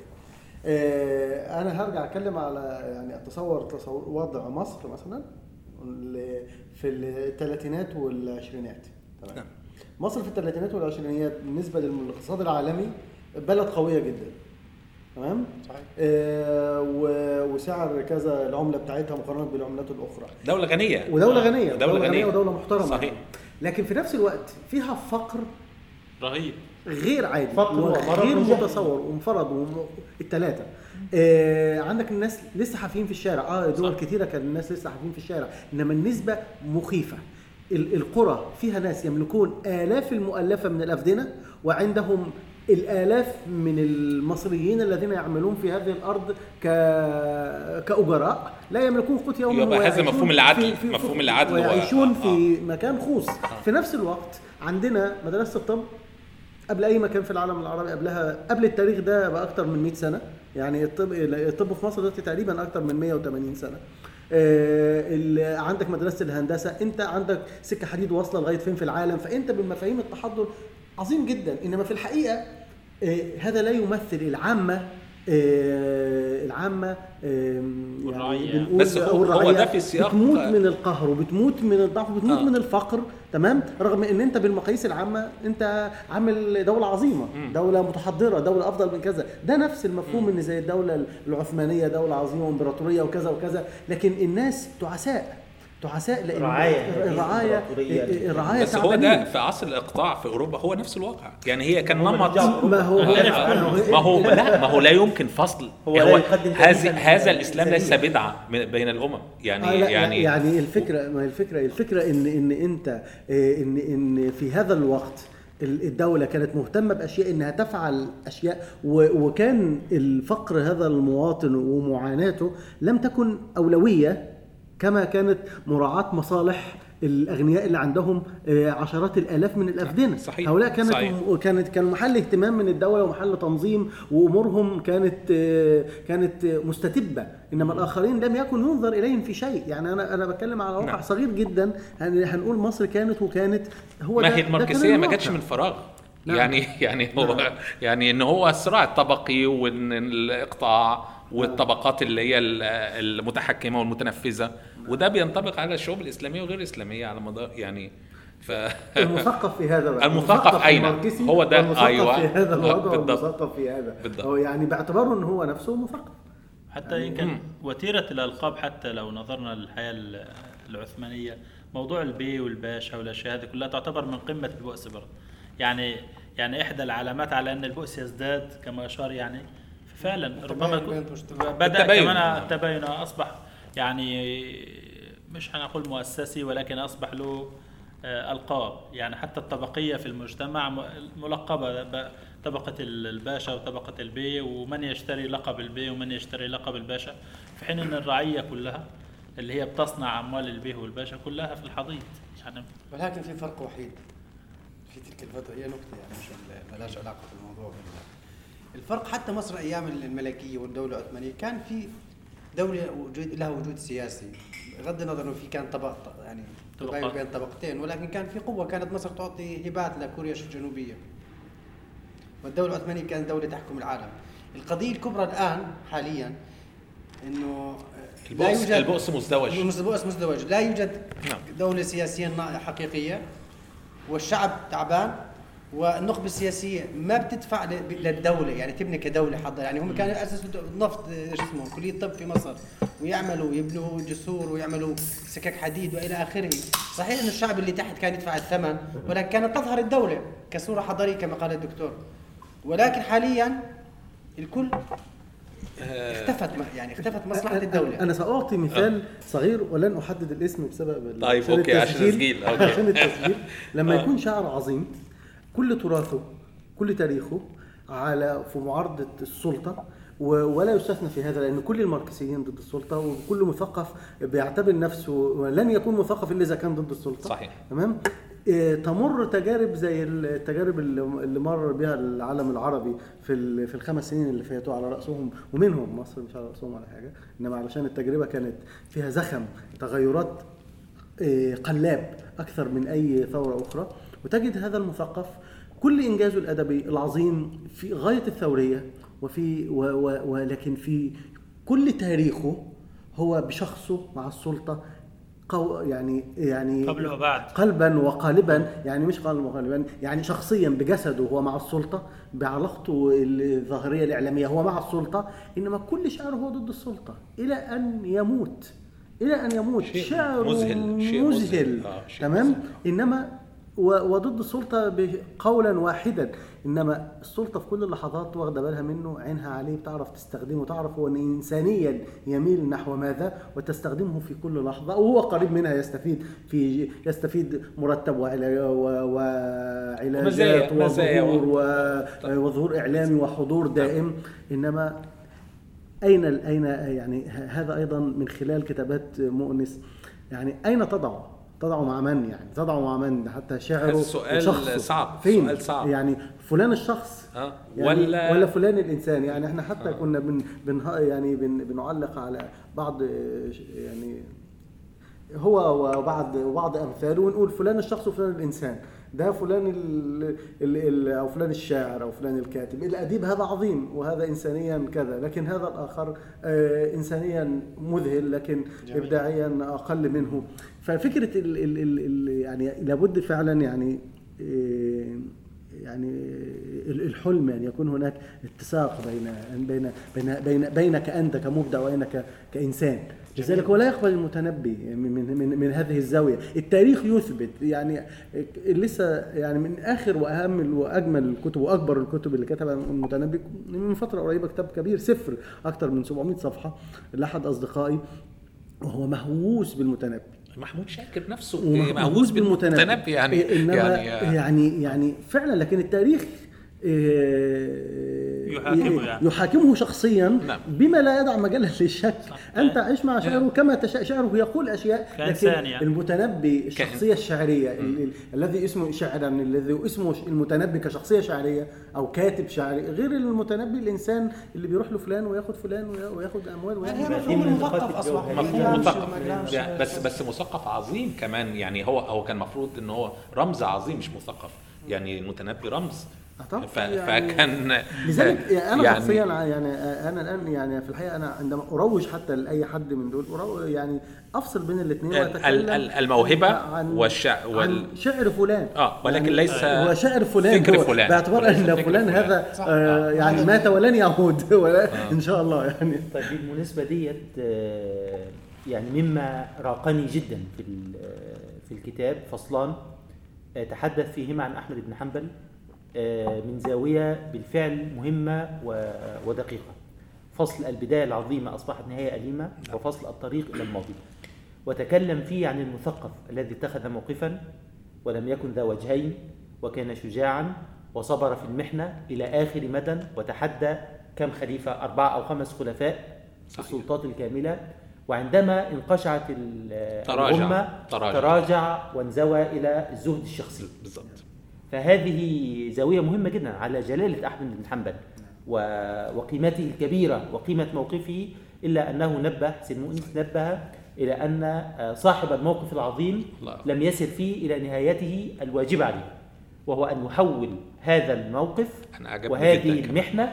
إلى موقف حضاري للأمة كلها ليقود وذكر أن المتوكل الذي رفع المحنة والذي آه، رضي عنه أحمد بن حنبل لم يكن أقل سوءا ولا بطشا على المستوى الاستبدادي. ممن سبقه من ممن سعر ال- المحنة فهذان الفصلان في الحقيقة من أمتع الفصول ال- اللي عجبتني جدا يعني ولو بس لم يسمي الكتاب تاريخ موجز ها يعني هو اختياره هو اختيار كان المفروض يقول مثلا أنا عايز إيه؟ أقول على موضوع العنوان. خواطر، لا، آه، على آه. موضوع العنوان هو آه. بالفعل ال- المقالات المجمعة دائما آه، محيرة، في محيرة في العنوان. آه، العنوان محيرة جداً. الذي هو لو سماه نظرة طائر إلى التاريخ العربي الطائر مثلا آه، خفيفة شوية. موضوع الطائر ده يعني- يعني بس ده آه، الحقيقة. آه، أنا نعم. شخصيا قد يكون عندي مساحة من المرونة رغم في العنوان. مع آه. العنوان باعتبار إنك إذا إذا نظرت لكل تاريخ باعتبار ان كل تاريخ هو قراءة وكل قراءة هي سردية هو قراءة، كان المفروض يقول قراءة في وكلها- تاريخ ال- وكلها آه. يعني هو الكلام على فيما بعد الحداثه على إن كل التاريخ ده سرديات. قصص وسرديات سرديات. هو سرديات. الكتاب سردية فهو التاريخ كله سردية فهو الراجل بيقدم قراءته لهذا التاريخ فهو التاريخ ب... يعني كلمة تاريخ يعني ليس تاريخ صحيح وبالتالي هو تاريخ هو سردية هو قراءة لهذه السردية. الفكرة الفكرة إنه اسم تاريخ موجز يعني كأنه بيعطيه شبه آه، صبغة أكاديمية أو صبغة مدرسية، يعني أي أنا كطالب مدرسة عمري 17 سنة لو آه. وجدت الكتاب أريد أن أقرأ عن تاريخ الفكر العربي. ومش ممكن هيفهم حاجة. مش خلاص آه يعني آه. يعني الموضوع. حدخل عليه حاعتقد انه حيعطيني التاريخ بوجهة نظر علمية بطريقة سلسه حكتشف بعدين إنه الرجل بيعطي وجهات نظر وقراءات وكذا. تعرف تعرف أنا يعني يعني ربما أرى أيضا هذا إيه؟ يعني قعد. يعني آه، مكر. مكر. ربما مكر منه. مكر أن أن هذا هو التاريخ تمام؟ هذه السردية التي يقدمها. وما خلاف ذلك تمام؟ القوا في سلة المهملات. لا، تمام؟ إن إن إن يعني هو انحياز لقراءته بآل التعريف يعني إن هذا و- هو التاريخ موجز. أنا هجيب لك التاريخ من الآخر. هذا هدفه في الحقيقة يعني بالكتاب. فهو في مكر شديد في مكر. يعني في رأيي. واضح يعني. جدا. لا أظن. الرجل فعلا أظن أن هذا المكر هو الذي تخوف منه ناصحوه. أيوه. الذين ذكرت خبرهم منذ قليل. آه، هو نص كثيرا على أن هذا الإرث إرث عظيم. وتاريخنا تاريخ عظيم. لكنه النقطة الجوهرية عنده التفريق بين حيوية الأمة وطغيان السلطة. فإذا أخذنا التاريخ بأنه تاريخ السلطة فهو تاريخ مظلم وسيء في المجمل. 99% المجمل منه نعم. نعم. لكن تاريخ الأمة كتاريخ العالم. 99% منه حيوي ولكنه أيضا يرجع إلى نقطة تناقض هذه الأمة الحيوية التي تعلي من شأنها وتذكر أنها دخلت في اكتئاب جماعي. آه، وحاول أبو حامد الغزالي في في أواخر آه، يعني هو آه، ولد 450 توفي القرن 505 الخامس هو بدأ في نهايات القرن لا 505 توفي 505 توفي في نهايات 505. القرن الخامس. حاول أن يخرجها من هذه طبعا الحالة الاكتئابية الجماعية. الحقيقة يتكلم طيب، عن أين هذا؟ الحقيقة؟ لا يتكلم عن هذا على كل الأمة. هو يتكلم على الإيمان ب- على جمهور المتصوف جمهور المتصوفة. التصوف. جمهور المتصوفة. جمهور ما يؤمنون بالتصوف. لا لأن في لا، المقابل هو بيتكلم عن جمهور المتصوفة الذين أرادوا أن يخرجوا من حالة الاكتئاب العامة.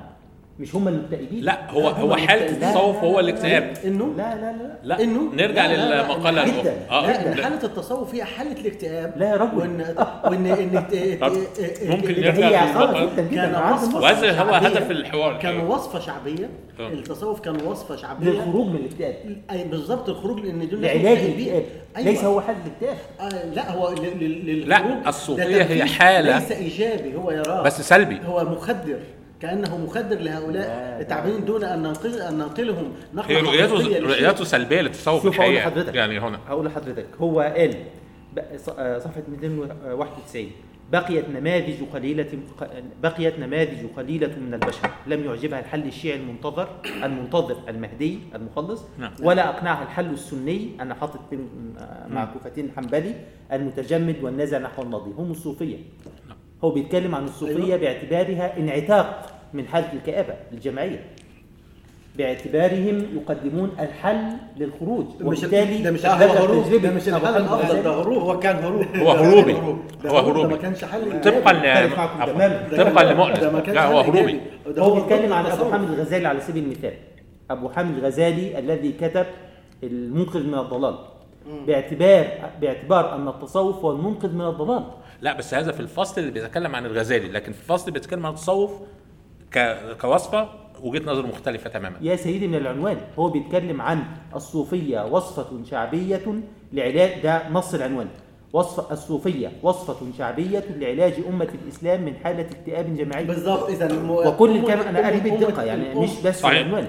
فهو بيتكلم عن التصوف باعتباره علاج لحالة الاكتئاب وصفه لا. شعبية. وصفه شعبية. ما هو الشعب هو عنده هو يعني كلام لا، ما ما هو هي الوصفة الشعب هي لا، الشعب عنده لا، هو الأمة هو. يقصد إن ده هروبي. هو الأمة الحية. ده, ده وصفة شعبية زي هو سلبي لا. وزي الكورة وزي الحاجات دي اللي تلهي الناس وإحنا سايب وإحنا سايبينهم يلتهوا ده بهذا تخلينا نجيب نص الكتاب. لا أيوه أيوه أنا مختلف معك تماما. واذا كان الزواج والتصوف يعني. تاريخيا رد فعل لحاله اليأس والكآبة. 241 رد فعل. آه. إذا رد فعل مش حل. هقول لحضرتك مقالة 241 عادي ما عندنا وقت يعني. طب هل قامت دولة صوفية طيب؟ عشان نشوف كيف أداء. لا ما هو دوت أيضا من التناقض الذي وقع فيه وهو أنه يقدم التصوف باعتباره قسيما للسنة وقسيما للتشيع وهذا غير صحيح. التصوف ليس مذهبا مستقلا بنفسه. هي حالة يتخلق بها ويتحقق بها السني والشيعي والبوذي وغيره. فبالتالي وضعها آه، باعتبارها مذهبا من المذاهب أو فرقة. من الفرق الإسلامية ده ما ينفعش خاطئ. ما ينفعش. ده خاطئ منهجيا وخاطئ واقعيا. لكن في لكن ال- في المعتزلة متصوفة في السنة متصوفة في الشيعة متصوفة. فبالتالي هو ليس قسيما لهم. لا يعني ليس قسيما رب- كثير. ربما نختلف. جانب من ال- من التصوف ال- ال- يعني لا خلاف على إن التصوف جذوره مع مع مع الأديان المختلفة. مع- مع الديانات المختلفة كتير وستجد متصوفة في في معظم المذاهب إنما التصوف ك- كخط عام فكري تمام؟ آه، إذا قبلنا بوجود ما يسمى بتصوف سني إلى جانب التصوف الفلسفي فاذا يعني البعض يرى أن التصوف هو تصوف فلسفي التصوف السني ده ده زي ده بقية العبادات بكلام أهل السنة. وبعض أهل السنة المؤمنين بالتصوف بيرون إن إن ده الجانب السني في التصوف البدايات اللي بدأت من أول أهل الصفه مع الرسول لغاية آه، وبعض الكتابات الإسلامية لغاية ما وصلنا للتصوف الفلسفي. إنما لما تتكلم عن التصوف الفلسفي عند عند ابن عربي وعند آه، آه، ابن سبعين وعند فلان وعند فلان وعند فلان ده اتجاه مستقل. لا تقدر تقول دول سنة لا تقدر تقول دول كذا دول كذا. ده ده, ده تصوف شيء مستقل تماما عن عن عن الجميع يعني. ونعم قريبين من من المتصوفة في ال- يعني اللي في في الفارسية لكن برضه ده التصوف الاسلامي فهو مستقلين يعني هو وبالعكس ده انت ده هم جزء من المبدأ ال- من الأوسع اللي هو الفكر الباطني اللي هو ممكن يدخل فيه بعض بعض الفرق الأخرى. بس هو حتى الباطنية هو أساسهم المتصوفة. لا أختلف معك. لكن على كل حال الاختلاف الأساسي أنتم ترون لكي نحرر محل الخلاف يعني بيننا أنتم الغزالي ترون. مثلا الغزالي مثلا. ال- الغزالي بيعتبر نفسه يعني إحنا بنعتبره آه، من فلاسفة الإسلام. هو بيعتبر نفسه فيلسوف؟ لا. بل بيتهافت الفلاسفة آه بس هو في الحقيقة كتابه من أهم كتب الفلسفة الإسلامية طبعاً. تهافت الفلاسفة هو فيلسوف، أنا بعتبره لأن هو فيلسوف. كان فيلسوف وهو بيكتب تهافت الفلاسفة فيلسوف. أكثر, أكثر من بعض من- الفلاسفة اللي هو بينتقدهم فإحنا بالنسبة لنا المنجز فلسفيا بنعتبر إن كتابه من أهم الاسلاميه إنما هو صحيح. ممكن يعتبر نفسه آه متصوف صحيح. ويدافع عن هذا وإن هو آه، رأس من رأس التصوف السني صح إنما لما تيجي تحط قدامه آه، ابن عربي واي حد من آه، من أصحاب التصوف السني حط قدامه ابن عربي ولا الحلاج ولا كذا هو هيقدر هيرضى هيرضى حد من متصوفة آه، من أهل السنة المتصوفة إنه يكون ليه صلة بابن عربي أو بالحلاج؟ بالتأكيد لا. طيب الحلاج مختلف. ابن عربي أرضى طبعا لكن الحلاج مختلف. طيب أنتم ترون صححوا لي وابن عربي والحلاج يقبلون بعض إنما الباقيين مش لا لا ابن عربي مختلف ابن عربي فقيه وليس ليس بالعكس ده هو طبعا مختلف عن للحلاج. الحلاج على كل مختلف بس. يظل يعني أنتم ترون نعم. صححوا لي آه، أنتما أنتما أو أو عشان ما حدش قال ال- الفريق ال- الفريق ألف آه. الفريق ألف آه. ال- الذي يمثله من يرضى منكم يقول إن التصوف وصفة شعبية بمعنى أنها وصفة انسحابية هروبية انسحابية. من طبقا. لحسين مؤنس في أنا في أقول- مق... في آه، مقالاته نعم. بهذا العنوان. أنا أزعم العكس تماما. تمام. وبالتالي أقرأ لكم هذه الفقرة. لا اقرأ لنا كل المقاله ما عنديش أي مانع. ما عنديش أي مانع. لأن هو جدا متناقض. هو الفقرة دي إذا لم تجد فيها آه. إذا لم تجد فيها ما يكفي أقرأ لك المقالة. كاملة. تفضل. قال أنا أمزح معك. آه طبعا. ومن حسن الحظ. ومن حسن الحظ أن غالبية أهل غالبية أهل التصوف لم يصل بهم الهرب من الواقع الكئيب إلى هذا الحد. أيوه حد ده. تأكيد. لحظة يا جماعة. آه okay طيب. لحظة. غالبية أهل التصوف معنى كده أن هناك هاربين أن هناك نعم. هاربين. ما طيب، فيش ما فيش okay. خلاف على كده يعني. قال غالبية. ومن حسن الحظ أن غالبية أهل التصوف لم يصل بهم الهرب من الواقع الكئيب إلى هذا الحد فظلوا في موقف وسط بين العلم والوجد الصوفي. الذي هو في الحقيقة هروب من الواقع. وعلى اصبر علي لا تعجل علي. وعلى هذا المذهب سار أصل كلمة هروب من الواقع ده ما- نهيتش الكلام.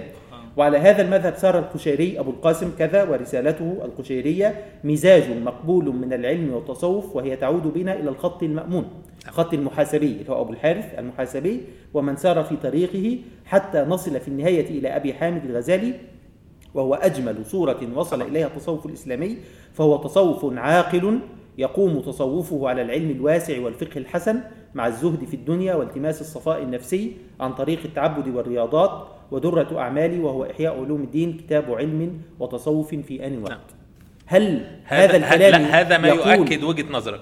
باقي المقالة؟ آه، باقي المقال يتحدث أجيب لك فيها. بقى و- واجيب لك مية. ورو يتحدث فيها عن بعض ال- النماذج التي ذكرها الدكتور محمود والتي نتفق آه، أو نختلف فيها لكن هو في النهاية خروج عن النمط الغالب على التصوف. النمط الغالب على التصوف أنه تصوف ملتزم. هناك خروج فلسفي وهناك خروج انسحابي، الاثنان موجودان. آه، تكلم عن أحمد الرفاعي نعم. وجهاده نعم. تكلم عن الجنيد وعلمه وتكلم عن ال- بالإضافة لابن عربي تكلم فيه كلاما آه، جيدا ولكنه قال إنه استخدم لغة خاصة لا يحسن الجميع فهمها لكن لم ينتقده انتقادا آه، كاملا. انتقد الحلاج وانتقد الغلاة آه، وانتقد في فصل آخر ذلك ال- الشيخ الذي كان مين؟ نسيت اسمه الذي كان يحجب نفسه عن تلامذته. سأذكر اسمه إن شاء الله لاحقا. آه، وحتى في الحلاج تكلم عنه بإيجابية وقال إنه آه، تكلم بكلام لم يفهم عنه ربما كان في حالة سكر السكر المعنوي وليس السكر المادي بال- بال- بالمشروب. قال وفي موقف الموت كان الحلاج لا يخشى الصلب حيا. فنظر إلى خشبة الصلب والمسامير التي ستدق في جسده وقال هؤلاء عبادك قد اجتمعوا لقتل لقتلي توقيا لدينك. هي مكتوبة خطأ طبعا مكتوبة توصيا الصحيح توقيا لدينك وتقربا إليك فاغفر لهم فإنك لو كشفت لهم ما كشفت لي لما فعلوا ما فعلوا ولو سترت عني ما سترت عنهم لما ابتليت بما ابتليت. فهو حتى في الحلاج وهو حالة شديدة الخصوصية هو وأمثاله يعني شديدة الخصوصية في مساق التصوف الإسلامي آه، من الممكن أن نقول هي حالة شخصية. لم تكن نمطا عاما يؤشر إلى أن التصوف بآل التعريف ديت آه، مذهب انسحابي أو أو هروبي أو وصفة شعبية بالمعنى السلبي. أزعم أن الوصفة كلمة وصفة شعبية هذه مديح من حسين مؤنس لأنه آه، يعول على الشعب يعول على الأمة يعول على الجسد الحي في مقابل السلطات آه، التمثل الذي آه، في حالة التصوف هو تمثل شعبي أيضا بالمعنى الإيجابي وليس بالمعنى السلبي. ف يعني أنا أختلف معك- معكم آه، جذريا في في آه، ليس في ال- في نظري أنا للتصوف موقف في حسين مؤنس في للتصوف. تحليل موقف حسين مؤنس من التصوف طيب كحل. هو هي نعم. هي الفكرة آه، يعني ال- الفكرة أنه هو هو ليس عنده موقف ضد يعني التصوف. من, المتصوفة و... إنما يرى إن المجتمع كان في حالة من الاكتئاب الجماعي والأمة بعيدة ومقهورة وكذا وكل فرقة بحثت عن عن حل لكن حل التصوف كان حل شجع على انكفاء هذه الأمة مرة أخرى على واقعها والرضا به باعتباره لونا من الزهد لا. فتشجيع نفس فإن هذا يؤكد يشجع على أن يبقى الفقر على ما هو عليه وإذا كان هم لهم الدنيا فنحن ستكون لنا الآخرة وننكفئ على هذا إلا من بعض النماذج التي تمام خرجت على هذا أحيانا وكان عندها كما هو في التصوف. السني ما يسمى بالتصوف العملي أحيانا سواء كان في في في مواجهة ال يعني ال يعني حتى المو... لغاية ال- الرفاعي في مصر وكذا ومواجهة الصليبيين وال... وال... والكفاح ضد المستعمر وضد كذا وضد كذا. حتى المواقف بعض الأئمة القدامى الجنيد وغيره وغيره. فهو بيذكر بعض هذه المواقف الإيجابية للبعض باعتبار إنهم ساندوا العامة في بعض في بعض الأشياء. إنما هو وصفة شعبية لل- لل- للناس للرضا. بهذا الفقر الذي يعيشون يعيشونه من قبل من قبل الحكام وبالتالي هو مرضي عنه. وأنا وأنا في الحقيقة أربطه تمام؟ بالتصوف المعاصر الطرقي المعاصر. لا توجد ابدا خلاف بين أي سلطة بس هذه نقطة أي. سلطة حسين مؤنس. وبين وبين التصوف الفرقي وأقولها بين قوسين بين الفرق الفرق الصوفية أو طرق طرقي يعني الطرق التصوف الطرقي لأنه محل رضا لا يوجد نزاع يعني لم تجد في كل العصر الحديث خلاف بين أي فرقة صوفية وما بين السلطة ولا دفاع عن أي فقراء بالعكس لا هي الفقراء- مؤممة لصالح ال- ال- السلطة كأي مؤسسة هي في المجتمع. الحقيقة بذورها تحمل هذا لذلك السلطة تستخدمها بذورها لأنها لأنها تدعو الناس إلى إلى تسلم خلاص تقبل قليل وخلاص تقبل الق- وتقبل الواقع املا في املا في في حياة لا عيش. إلا عيش الآخرة. خذوا الحياة يعني. الأخرى واتركوا لنا اتركوا لنا الحياة الحياة الدنيا و- و- و- واكونوا واقبلوا ما تشاءون لا وهناك حياة افتراضية هو بيعيشها. مع نفسه ف- ف- يعني الحياة فبالتالي الافتراضيه هذا. هو يرى أن هذا يعني فيسبوك صوفي. هي لا، شبكة شبكة اجتماعية هو طبعا. آه طبعا. التصوف شبكة هو اجتماعية. هو هو هذا ليس موقف من التصوف بشكل عام طبعا. يعني هو كلامكم يعني لا مشكلة فيه بس لكن فقط هل في تنزيله على حسين مؤنس هل حسين مؤنس شوف. ولذلك لأنه أنت قلت إن عبارته ساعات بتكون م- أحيانا آه، غير واضحة. يعني أحيانا بيدي ال- الانطباع والانطباع العكسي في بعض ال- في بعض المواقف. آه هذا ليس مثالا لهذه الحالة. آه، من وجهة لا. أنا هرجع اقرا تاني. هرجع اقرا اقرا المقالة. لأن هو و- هو آه كلامه الجيد بس عشان لماذا؟ لأنهم نخلي تتكلم. الصوم ولا يقولون ولا يقولون رغيف العيش. فبالتالي هو نفس المسألة. اللي أنا عايز أقول بس رجوعا لحسين مؤنس والتصوف كلامه عن أبي حامد الغزالي الإيجابي جدا. انتما تتفقان لا أكيد معي محمد كل الناس. بتتفق عليه هو في الحقيقة يعني لم يكن لسه لي- سأكمل. ليدخل التصوف أصلا سأكمل. في الكتاب هو قال هذا لأن هو يرى أن التصوف لا علاقة له بالفكر آه هو في لكن يعني هو هو في في في أول كلامه بيتكلم على إن إن إن أنا لم أكن لأدخل هذا الكتاب هذا لأن- وجدانيات. لأن يعني أمور وجدانيات. بز- أمور عاطفة ووجدان نعم. عاطفة عاطفة ووجدان حتى إذا وجدنا فيها مف... حتى إذا وجدنا فيه فكر فإنه فكر خاص لا يفهمه ولا يستسيغه إلا الذين أوتوا بطبعهم ميلا وجدانيا وتذوق روحي في وسيميائية، بكذا. يعني ليس يعني- ليس أكثر طيب من هذا الذي أريد أن أقوله كلامه الجيد والإيجابي عن أبي حامد الغزالي فيما يخص التصوف ليس بمعزل عن رؤيته الكلية للتصوف والتي اوافقه فيها. آه، هو يتكلم عن أبي حامد الغزالي عندما بعيدا عن آه، منحاه الفلسفي والعلمي والفكري والفقهي هو يتحدث عن الحالة الروحية التي دخل فيها أبو حامد الغزالي آه، في عزلته التي خرج منها بالمنقذ من الضلال. هو يقول هذه هي التجربة الصوفية الحقة.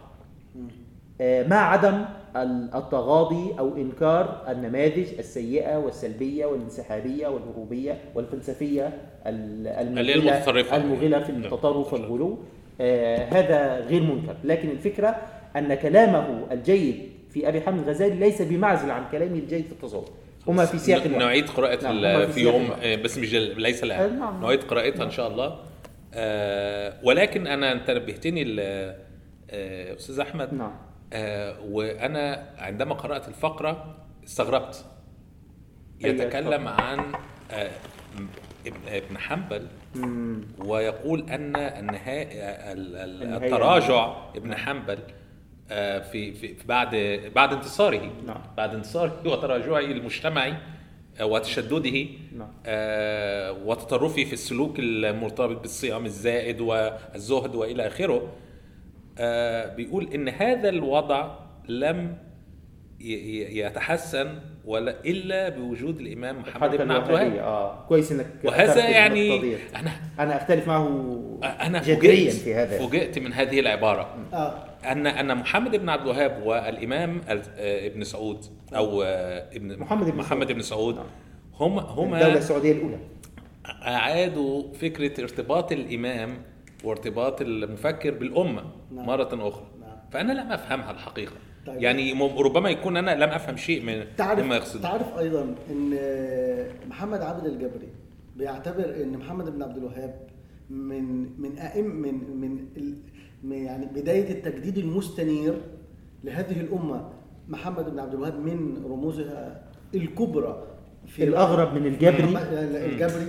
لأن لأن الفكرة الفكرة لا تقيس ان إن انغلاق السعودية الآن بأفكار محمد عبد الوهاب التي قالها نعم. في البداية. للنهضة مم. ل- ل- ل- لتحريك الراكد فيما هو فيما هو معتقد عند الناس حوالين ال- العقائد وما هو الإسلام وعلم العقيدة وكذا وتحرير هذه العقيدة طبقا ومواجهة المجتمع بكل هذا وثورة ثورة ثورة ثورة قد تكون متصلة بالدين نعم باختيار ب- بشكل معين من الدين هو يراه نعم.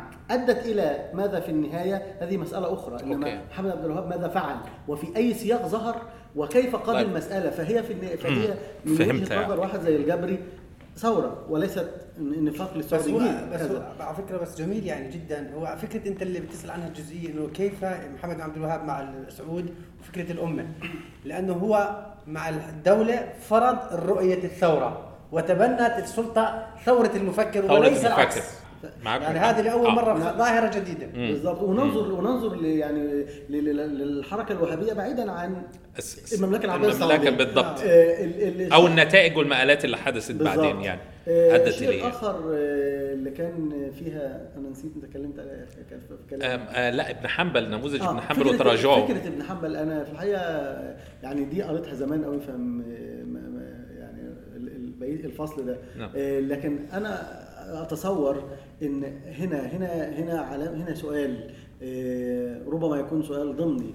آه، هل كان موقف ابن حنبل هنا من أجل قضية فقهية؟ فهمت عليك. فقط؟ ولم تكن من أجل قضية من أجل العامة. هذا كان سؤال بيدافع- مهم جدا. كان بيدافع عن مسألة آه، آه. بيدافع عن مسألة آه، توحيدية صلب عن. مسألة في في صلب الح- في صلب ليس لها علاقة يعتقد بالمجتمع. مش متصلة بالأمة مم. إن حتى لو فقد حياته حتى لو كذا ولأن من أجل عقيدته. إذا آمن كل آه. المجتمع كان هيجر إليها إنما هو بيدافع عن صلب فكرته ومنهجه وما وما درس وما آمن به اللي هو يعني اللي هو علم الكلام مسألة في صلب التوحيد في صلب علم الكلام ليست عن الفقراء والضعفاء والأمة زي إحنا بنتكلم دلوقتي أنا حتى كتبت- لأن التاني كان ظالم ومع ذلك سابه فهمت. لأنه ما كانش بيدافع. عن هنا حلو. آه. أنا كتبت موجز مكثف جدا لل- للفكرة ديت هو في الحقيقة لا هو لم يكن يعني هو كان الجانب اللاهوتي في المسألة الجانب السطحي فقط. آه، الموجز الذي استخلصته من حسين مؤنس وأوافقه عليه مسألة خلق القرآن في حقيقتها سياسية وهذا هو وجهها الخافي عن الكثيرين. أدرك أحمد أن واجبه تثبيت أن الشرع هو سيد الدولة بدءا من الخليفة ذاته فالخليفة ليس له من أمر الدين شيء ولا سيادة له على شيء مما يتصل به. والتسليم بحق الخليفة في التشريع والقضاء والتنفيذ بلا معقب هو جوهر ما أراده المأمون في بيانه البادئ تلك المعركة الكبيرة. آه، هو فصل ك- كتير في القصة دي. تفصيل جميل جدا. فهو الفكرة لا الفكرة أعمق من أن تكون خلافا. هو شوف آه، لاهوتيا كلامين أنا درست أصول دين درست المسألة دراسة متعمقة. سيؤول إلى الخلاف اللفظي بين السنة والمعتزلة. الله يتكلم كلاما آه، حقيقيا ولا مجازيا. القرآن كلام الله المخلوق ولا كلام الله القديم. في النهاية ستؤول إلى الخلاف اللفظي. الخلاف اللفظي الذي لا ينبني عليه عمل. الذي ينبني عليه عمل في تصور أحمد بن حنبل ومن وقف آه، إزاءه هو أن المسألة أن المأمون أراد أن يثبت سلطته في أنه يقول للناس اعتقدوا ولا تعتقدوا. اختار مذهب الاعتزال. من الممكن أن يختار مذهب مناقضا للاعتزال لكن هي الفكرة فكرة هل للسلطان هل للحاكم سلطة أن يفرض على الناس ما يعتقدونه ولا لا؟ هذا هو جوهر الموضوع. وأيضا ال- تحدث عن أن ال ال بس بهذه الطريقة لم ليس هناك إجابة. لذلك لا يبقى إجابة على بقية السؤال. ليست إجابة لإيه؟ ل- ل- عندما عاد إلى بيته لا ما هو ده لا لا في إجابة. هو شوف هو ال- بداية المعركة أن المأمون أصدر بيانا نعم. باقتناعه بمذهب الاعتزال نعم. وأن واحد اثنين ثلاثة ولا أجيز. هو بيتكلم عن نفسه بأنه أمير المؤمنين وحامي حمى نعم. الشرع والدين. لا أجيز لأحد أن يعتقد خلاف ما قررت في هذا الباب. نعم. ده ده المجمل. أحمد بن حنبل أحمد بن حنبل آه، الوجه الخافي على الكثيرين ممن سجل هذه المعركة باعتبارها معركة فكرية وكلامية ولاهوتيه لم ينتبهوا إلى هذا الجوهر السياسي فيه. على فكرة ده ممكن يكون خطأ بس ده ده قراءتنا للموضوع يعني. نعم. إن المسألة مسألة سياسية. انتصار الفكر على انتصب يعني. انتصب لإرادة الأمة في مقابلة إرادة السلطان في أن يفرض عليها ما تعتقده وما لا يعتقده. نعم يعني ليس وفي سلطانه أن يقتل بهذا من يريد بزعم أنه لا يؤمن بما أؤمن به. هذه هي البداية التي صبر لها أحمد وجازها وانتصر وانتصرت به الأمة نعم. التي أدركت معلش خلينا نكمل ال ال هو حسين مؤنس يقول وأوافقه عليه الأمة أدركت أن أحمد ينتصر لها في مقابلة السلطة ولذلك وقفت الأمة كلها معه وانتظرت كلمته لترى هل ينتصر لها أم يخضع للسلطة ال- الزمنية التي أرادت أن تلبس أيضا مسوح السلطة الدينية. اللي حصل بقى النهاية المؤلمة والتي انتقدها حسين مؤنس وأنتقده معه آه، وأنتقدوها معه أن أحمد بن حنبل لم يكمل هذا الطريق إلى النهاية فاكتفى بأن انقشعت المحنة وبأن رفع المتوكل صوت البيان المأمون آه، بيان المأمون ورفع فكرة المحنة وأنه لا امتحان بفكرة خلق القرآن وأن الناس يعتقدون ما تعتقده أئمته أئمة الدين مش أئمة السلطة مش أئمة مش مش السلطة الزمنية. وبالتالي اكتفى أحمد بن حنبل. هي دي المشكلة. هي- يعني هو لم يكن متناقضا أحمد. هو لم يكمل الطريق. نعم. الفكرة أنه لم يكمل الطريق. آه، هو أنا- اعطى نموذج يعني. أنا, أنا في رأيي يعني بهذا بهذا الطرح هي مسألة سياسية لها وجه ديني. نعم. بالضبط تمام؟ أنا أنا أنا رأيي الذي يحل التعارض في الاثنين هي مسألة دينية نعم. شرعية لها وجه سياسي. هو هو يرفض أن يجبر أن تجبر سلطة زمانية سلطة آه، فعلية سلطة الخليفة المجتمع وكل الفقه وكل الناس على أن يلتزموا رأيا ما تمام؟ ويجبرهم عليه وبالتالي يكون هناك فهم واحد وتفسير واحد تمام؟ أحمد بن حنبل لا يقبل هذا ويظل على موقفه الشرعي والديني والثبات إلى أقصى درجة تمام؟ وبالتالي تتعطل أمامه السلطة السياسية ولا تستطيع أن تجبره على هذا إلى أن تسقط تمام؟ وانتهى وانتهت الأزمة فرجع ابن حنبل. هي المسألة مسألة في رأيي هي مسألة التزامية اعتقادية. هو يرى أنه لا يمكن لأحد أن يجبر أحد على تفسير تصور ما داخل هذا العلم. داخل لا يجبر تص... أن أن تتأول المسألة وتلزم الناس على هذا الوجه من التأول. ول- وهذا ولذلك غير مقبول. ولذلك هي حتى لو كنت قراءات نقبل. والسرديات. هي قراءات. يعني أنت قرأتها نعم. كذلك لا، لا، آه، بس آه، حقيقة- عبد الرحيم قرأ بشكل مختلف حسين مؤنس هو هو الفكرة إنه الخلاف هو يعني ما أخذ على أحمد بن حنبل إنه بمجرد ما انتهت القضية العقدية القضية الدينية اخ- اختفى طلع من السياسة يعني المشكلة معاه كانت فكرة إن السياسة يعني. هذه متعارضة مع مسألة دينية من صلب فقط. الدين من صلب الدين وهذا عكس ما يصوره الدكتور مؤنس حول دور دور المفكر السياسي المجتمعي آه لا هو هو دور أحمد اللي- اللي هو اللي هو اللي كان هو. شوف هو- لو لو أحمد بن حنبل استمر في موقفه المضاد هي- كان ما اتسقت رؤية الكتاب كاملة. أيوه لنكن واقعيين هو رؤية الكتاب كاملة هو يحاول أن يعمم لا يكملون. المفكرين لا لا لديهم. موقف جيد من السلطة أو لا يأخذون وهو موقف كان الشعب موقف وهو كان صحيح. موقفه صحيح. هذا هو. قضيه فقهية انتهت القضية الفقهية القضية العقدية تمام وإن لا يمكن السلطة عن أن المشهد. تجبر الأحد انسحب. على رأي ما.